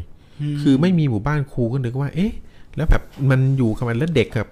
มา อยู่ยังไง มันเรียนกันยังไง ครับ ฮะนะฮะก็ครูว่าเข้าใจว่าคือแบบเด็กอะอยู่บ้านไกลมากเงี้ยต้องเดินทางมานะครับ คราวนี้พอรอถึงตอนสายปั๊บเด็กนักเรียนทั้งสิบเอ็ดคนก็มากันครบ อืม นะฮะนายครบก็แนะนำตัวเสร็จร้อยครูว่าแนะนำตัวแล้วก็เริ่มสอนหนังสืออก็สอนหนังสือปุ๊บสอนสอนหนังสือเสร็จปุ๊บจนถึงประมาณช่วงโรงเรียนเลิกช่วงเลิกเรียน ก็เด็กนักเรียนก็กลับบ้านนะครับ อืม ก็เป็นอย่างเงี้ยสอนเป็นอย่างเงี้ยประมาณสักสามวันประมาณสามวันนะครับ พอถึงวันที่สี่ครูเริ่มสงสัยว่าเอ้ยทำไมทำไมแบบ คือมันดูผิดปกติอะคือมันอยู่กลางป่าอย่างเงี้ยแล้วเด็กอยู่ดีๆเวลา คือบทจะมาถึงโรงเรียนก็เหมือนกับ เหมือนกับแบบออกมาเลยอย่างเงี้ยมาให้ครูเข็บคือว่ามาโรงเรียนเลยอย่างเงี้ยทั้งที่แบบไม่ได้มีสัญญาณว่าแถวนี้จะมีบ้านคนมีอะไรพวกนี้เลยนะฮะ ครับ หลังจากที่แบบว่าครูก็สอนหนังสือไปแล้วครูก็เกี่ยวกับครูก็เริ่มถามเด็กว่า เนี่ย พวกหนูอยู่ที่ไหนกันเหรอ หมู่บ้านนี่อยู่ที่ไหนกัน ครูมานี่ยังไม่เจอครูใหญ่เลย อืม ก็แบบอยากจะไปเจอครูใหญ่ อยากจะไปเจอครูใหญ่อยากจะแบบไปแนะนำตัวไปอะไรพวกนี้ก็จะได้แบบว่าไปแนะนำตัวให้รู้ว่าเป็นครูมาประจำอยากรู้ว่าครูใหญ่เป็นใครอะไรอย่างเงี้ยนะฮะ อืมคครั รั บบ เด็กก็บอกว่า เนี่ยครูใหญ่อะคืออย่าไปเจอครูใหญ่เลยโรงเรียนเนี่ยจริง ๆ แล้วอะแบบครูใหญ่ก็ไม่ค่อยว่างหรอก ก็มีแต่พวกหนูเนี่ยมีนักเรียนอยู่แค่สิบเอ็ดคนเอง อืม ครูสอนคันนี้พอมันเริ่มนะครูก็เริ่มรู้สึกแบบผิดปกติละ อืม ว่าทำไมคือเด็กแบบอยากเจอครูใหญ่ก็ไม่ไม่เจอ ไม่ ไม่ เจ อะไร อ พวกเนี้ยไม่ให้เจอไม่อะไรพวกเนี้ยพอวันวันรุ่งขึ้นเนี่ย อืม ครูก็เลยตัดสินใจว่าจะลงไปที่หมู่บ้าน อืม ลงไปที่หมู่คือ อันนี้คืออยู่ในโรงเรียนอย่างเดียวเลยใช่ไหม นี่อยู่ในโรงเรียนเดียวฮะครูก็ตัดสินใจว่าจะลงไปคือแบบมันมีถนนใช่ไหมครูก็จะลงไปตามถนน ทั้งที่ไม่รู้ว่าหมู่บ้านอยู่ไหนอะแต่ครูก็จะแบบจะลงไปตามถนนเนี่ยเพื่อไปเห็นไปดูว่าหมู่บ้านไหนใกล้สุด ก็จะได้ถามว่าคือแบบครูใหญ่เป็นใครอย่างเงี้ย อืม คือพอเช้าวันรุ่งขึ้นปั๊บเนี่ยในขณะที่โรงเรียนเปิดนะครับคือเด็กยังไม่มาเขาว่าตัดสินใจครูก็ตัดสินใจเขียนโน้ตทิ้งไว้เลย ว่าวันนี้ครูงดสอนหนึ่งวันนะ ไปทำธุระ เข้าไปในเมืองครูก็ลงไปปุ๊บเดิน เชื่อว่าครูว่าต้องเดินไปหมู่บ้านตั้งแต่เช้ายันค่ำอ่ะ อืม ตอนค่ำเหมือนถึงจะถึงหมู่บ้านหนึ่งที่ใกล้ที่สุด อืม แล้วครูก็คนหมู่บ้านนั้นก็ตกใจเฮ้ยครูแบบคนหมู่บ้านก็ตกใจแบบผู้ชายคนหนึ่งก็ไม่รู้ว่าเป็นครูนะเขาถามเอ้า คุณเป็นใครเนี่ยทำไมแบบเดินมาจากหมู่บ้านนั้นได้ไงทุกคนก็ตกใจมาก อืม ครูคนนี้ครูคนนี้บอกว่าเนี่ย ผมว่าเป็นครูครับ อืม สอนอยู่ที่โรงเรียนที่อยู่ข้างบน พอพูดแค่นั้นแหละ อืม พวกชาวบ้านตกใจมากเลย อืม เขาบอกคุณบอกว่าคุณสอนอยู่ที่ไหนนะเนี่ยผมสอนอยู่บนภูเขาเนี่ยครับผมเพิ่งมาประจำเนี่ย ก็สอนได้สามสี่วันแล้วแต่ยังไม่ได้เจอคนในหมู่บ้านไม่ได้เจอครูใหญ่เลยผมเลยลงมาเพื่อแบบมาทำความรู้จักครูใหญ่ อืม บอกคุณจะบ้าเหรอไอ้โรงเรียนที่คุณบอกอยู่บนภูเขาอะที่บอกมันไฟไหม้ไปตั้งนานแล้ว อืม โรงเรียนน่ะคือหมู่บ้านในละแวกนะคือแบบมันเป็นหมู่บ้านที่แบบห่างไกลมากอะ่ะ แล้วแบบคนในหมู่บ้านอยู่ตรงนี้แล้วตรงนั้นเมื่อก่อนเคยมีหมู่บ้านแล้วไฟไหม้ทั้งหมู่บ้านเลย อืม แล้วปรากฏว่าคนที่ตายเนี่ยก็คือมีเด็กนักเรียนเนี่ยตรงนั้นเคยเป็นโรงเรียนเก่า อืม แล้วปรากฏว่าเด็กนักเรียนทั้ง 11 คนน่ะเคยโดนข้อกตายอยู่ในหมู่บ้าน อืม คือเขาบอกว่าที่โดนข้อกตายอยู่ในบ้านหลังนั้นเนี่ยเพราะว่าจริง ๆ ทุกคนในหมู่บ้านหนีออกมาแล้ว อืม แต่เด็กทั้ง 11 คนเนี่ยคือยังไม่ยอมออกมาจากหมู่จากหมู่บ้าน เพราะว่าเขาคือเขาบอกวันนั้นเนี่ยจะเป็นวันที่จะมีครูคนหนึ่งมาเพื่อมาสอนหนังสือครับแล้วเขาเนี่ยไม่ได้เรียนหนังสือเขาอยากเรียนหนังสืออเขาเลยจะรอจนกว่าครูจะมาอย่างเงี้ยเขาเลยไม่ได้หนีลงมาด้วย อืม ก็ปรากฏว่าคือเด็ก 11 คนก็หนีไม่รอดจากไฟไหม้ก็ทุกคนก็เลยโดนไฟคลอกตายทั้ง 11 คนตายอยู่ที่หมู่บ้านนั้นน่ะ อืมอืมอืม อันนี้ครูก็ตกใจมากครูบอกไม่จริงมั้งเพราะว่าผมก็สอนอยู่3าสี่วันเลยนะ ก็ปรากฏว่าคนในหมู่บ้านก็ได้จัดเตรียมคนแล้วก็ขึ้นไปดูพาเข้าไปดูในหมู่บ้าน ปรากฏว่าภาพที่ครูเห็นก็คือหมู่บ้านที่เห็นที่เป็นบ้านที่ตัวเองเข้าไปพักเนี่ย อืมอืม ไหม้ไฟไหม้จริงๆคือแบบ อืม เหลือแต่สภาพแบบบ้านที่แบบปลักผักพังเป็นเศษ อืม ไม้เศษอะไรที่แบบไฟไหม้แล้วอ่ะ ครับผม ครูก็ตกใจมาก และที่น่าตกใจยิ่งกว่านั้นเนี่ย คือ ครัพบอเข้ามาในบ้านเนี่ย โน้ตที่ครูเขียนทิ้งเอาไว้อะครับ เขียนทิ้งไว้ว่าวันนี้ไม่มีสอนนะ โน้ตเนี่ยกลับมีโน้ตอีกแผ่นหนึ่งแปะอยู่ แล้วก็เป็นตัวเขียนว่าขอบคุณคุณครูมากนะคะ แล้วก็อยู่บนแล้วก็วางไว้ตรงนั้นนะ อืม นะครูก็เลยเข้าใจว่าที่ตัวเองแบบมาอยู่เนี่ยจริง ๆ แล้วมันไม่ใช่โรงเรียน แต่ปริญญาของเด็ก 11 คนเนี่ยยังอยากเรียนและสิ่งอยากทำความฝันของตัวเองให้เป็นจริง โดยการที่ได้เรียนมีได้เรียนกับครูอะ อืม ครูคนนี้มาทำความฝันให้วิญญาณทั้ง 11 คนของเด็กเนี่ยเป็นความจริง หลังจากเด็กที่เรียนเรียบร้อยแล้วคือเขาก็สามารถแบบไปเกิดแบบไปสู่สุคติ อืม ได้นั่นเองครับ ก็ทำอย่างที่ตั้งใจไว้ อืมครับผมแล้วครูเนี่ยเขาว่าแบบรู้สึกกลัวในความรู้สึกกลัวของเขาเนี่ยเขารู้สึกภาคภูมิใจที่เขาได้ทำหน้าที่ของครูอย่างดีนะครับ เรื่องนี้ก็เป็นเรื่องที่เพื่อน จริง ชาว ๆควรจะ งานเล่าให้ ควร ฟั จะ ง สอน ควรจะสอนให้ได้ปริญญาไปเลยนะ เออเกรงว่าครูก็มีความรู้ไม่ถึงขนาดนั้นหรอก สอนสามสี่วันเองเนาะเออ แต่ก็ดีที่ว่าคือถ้าตอนนั้นครูเขาไม่คิดที่จะลงมาในหมู่บ้าน ผมว่าเขาก็คงได้สอนกันไปเรื่อยๆเนาะ ใช่ แล้วเด็กอาจจะจบปริญญาจริงๆก็ได้นะพูดถึ เด็ก ง อาจจะแบบว่าจบประถมจบมมัธยมไปแล้วอย่างเงี้ยเป็นผีที่แบบมีความรู้ไปเรียบร้อยแล้ว ต้องผมเชื่อมาทนุบำรุงประเทศ ก็เออก็น่ากลัวปนกับความปนกับเออแบบนึกถึงเหมือนกันนะว่า จริง ๆ แล้วขนาดผียังไฟเรียน แล้วทำไมเราไม่ป้าคเพียนเรียนหนังสือแต่ อัน ผี นี้ ยัง ก็ ไฟเรียนทำไมเราไม่ภาคเรียนให้ไฟรู้ เอ อ ทำไมไม่ป้าคเพียนได้ไฟไหม้นะเนี่ย ครับ นะเป็นเรื่องราวที่ฟังก็ก็ก็มองภาพตามก็สนุกดีก็ตื่นเต้นดีครับก็ที่พี่ทอยหยิบมาฝากหวังว่าทุกคนคงจะรู้สึกแบบเดียวกันกับเรานะครั ครับ บผม ก็ตบด้วยมุกพี่จากกีเช่นเดิมนะ เย ฮะ อะ ไม่ไม่ได้มุกตั้งใจตั้งใจ โอเค ก็ใครมีเรื่องประมาณนี้ก็ส่งมาได้ครับ ยังพอเหลือเวลาสุดท้ายละอ่า เดี๋ยวเราก็จะมาดูกันแล้วว่า ครับ ใครส่งเรื่องเข้ามาบ้างก็หลักๆ ก็จะมีพี่มิ้นท์นะฮะ แล้วก็พี่แซม ครับ ส ผ อง ม คนไหมอ่ะ พี่เงาหัวแซมกับพี่โอมอมินอ่ะ สองคนนะครับ งั้นก็ให้เลยสองคน ให้เหรือสองคน เออ ให้เลยสอง เรียคกได้ น ว่าเป็นเจ้าประจำ ครับ ครับจบมือครับผม ให้เลยนะครับ ผม สองคนหนึ่งกระปุก เงา เอาไป็นนับ หัว เม็ดแบ่งกันเอง ครับตอนนี้เดี๋ยวเราจะตั้ง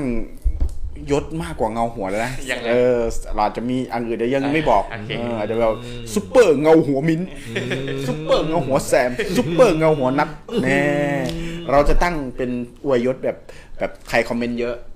ใครดูเยอะใครส่องอะไรเงี้ยเอออย่างเช่นมากดไลค์อย่างเดียวเนี่ยเอาเป็นแบบเอาเอายศแบบเอ่อเงาหัว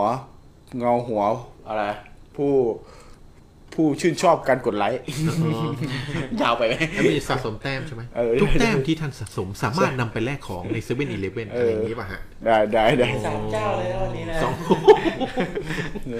โอเค ก็นั่นแหละครับ ขอบคุณสำหรับพี่แซมแล้วก็พี่มิ้นท์ด้วยนะฮะ ครับ ที่ ร่วมสนุกกัน ร่วมสนุกกันนะฮะ ครับ ก็เป็นเจ้าประจำใครที่ติดตามรับฟังและยังไม่กล้าพิมพ์นะฮะ ก็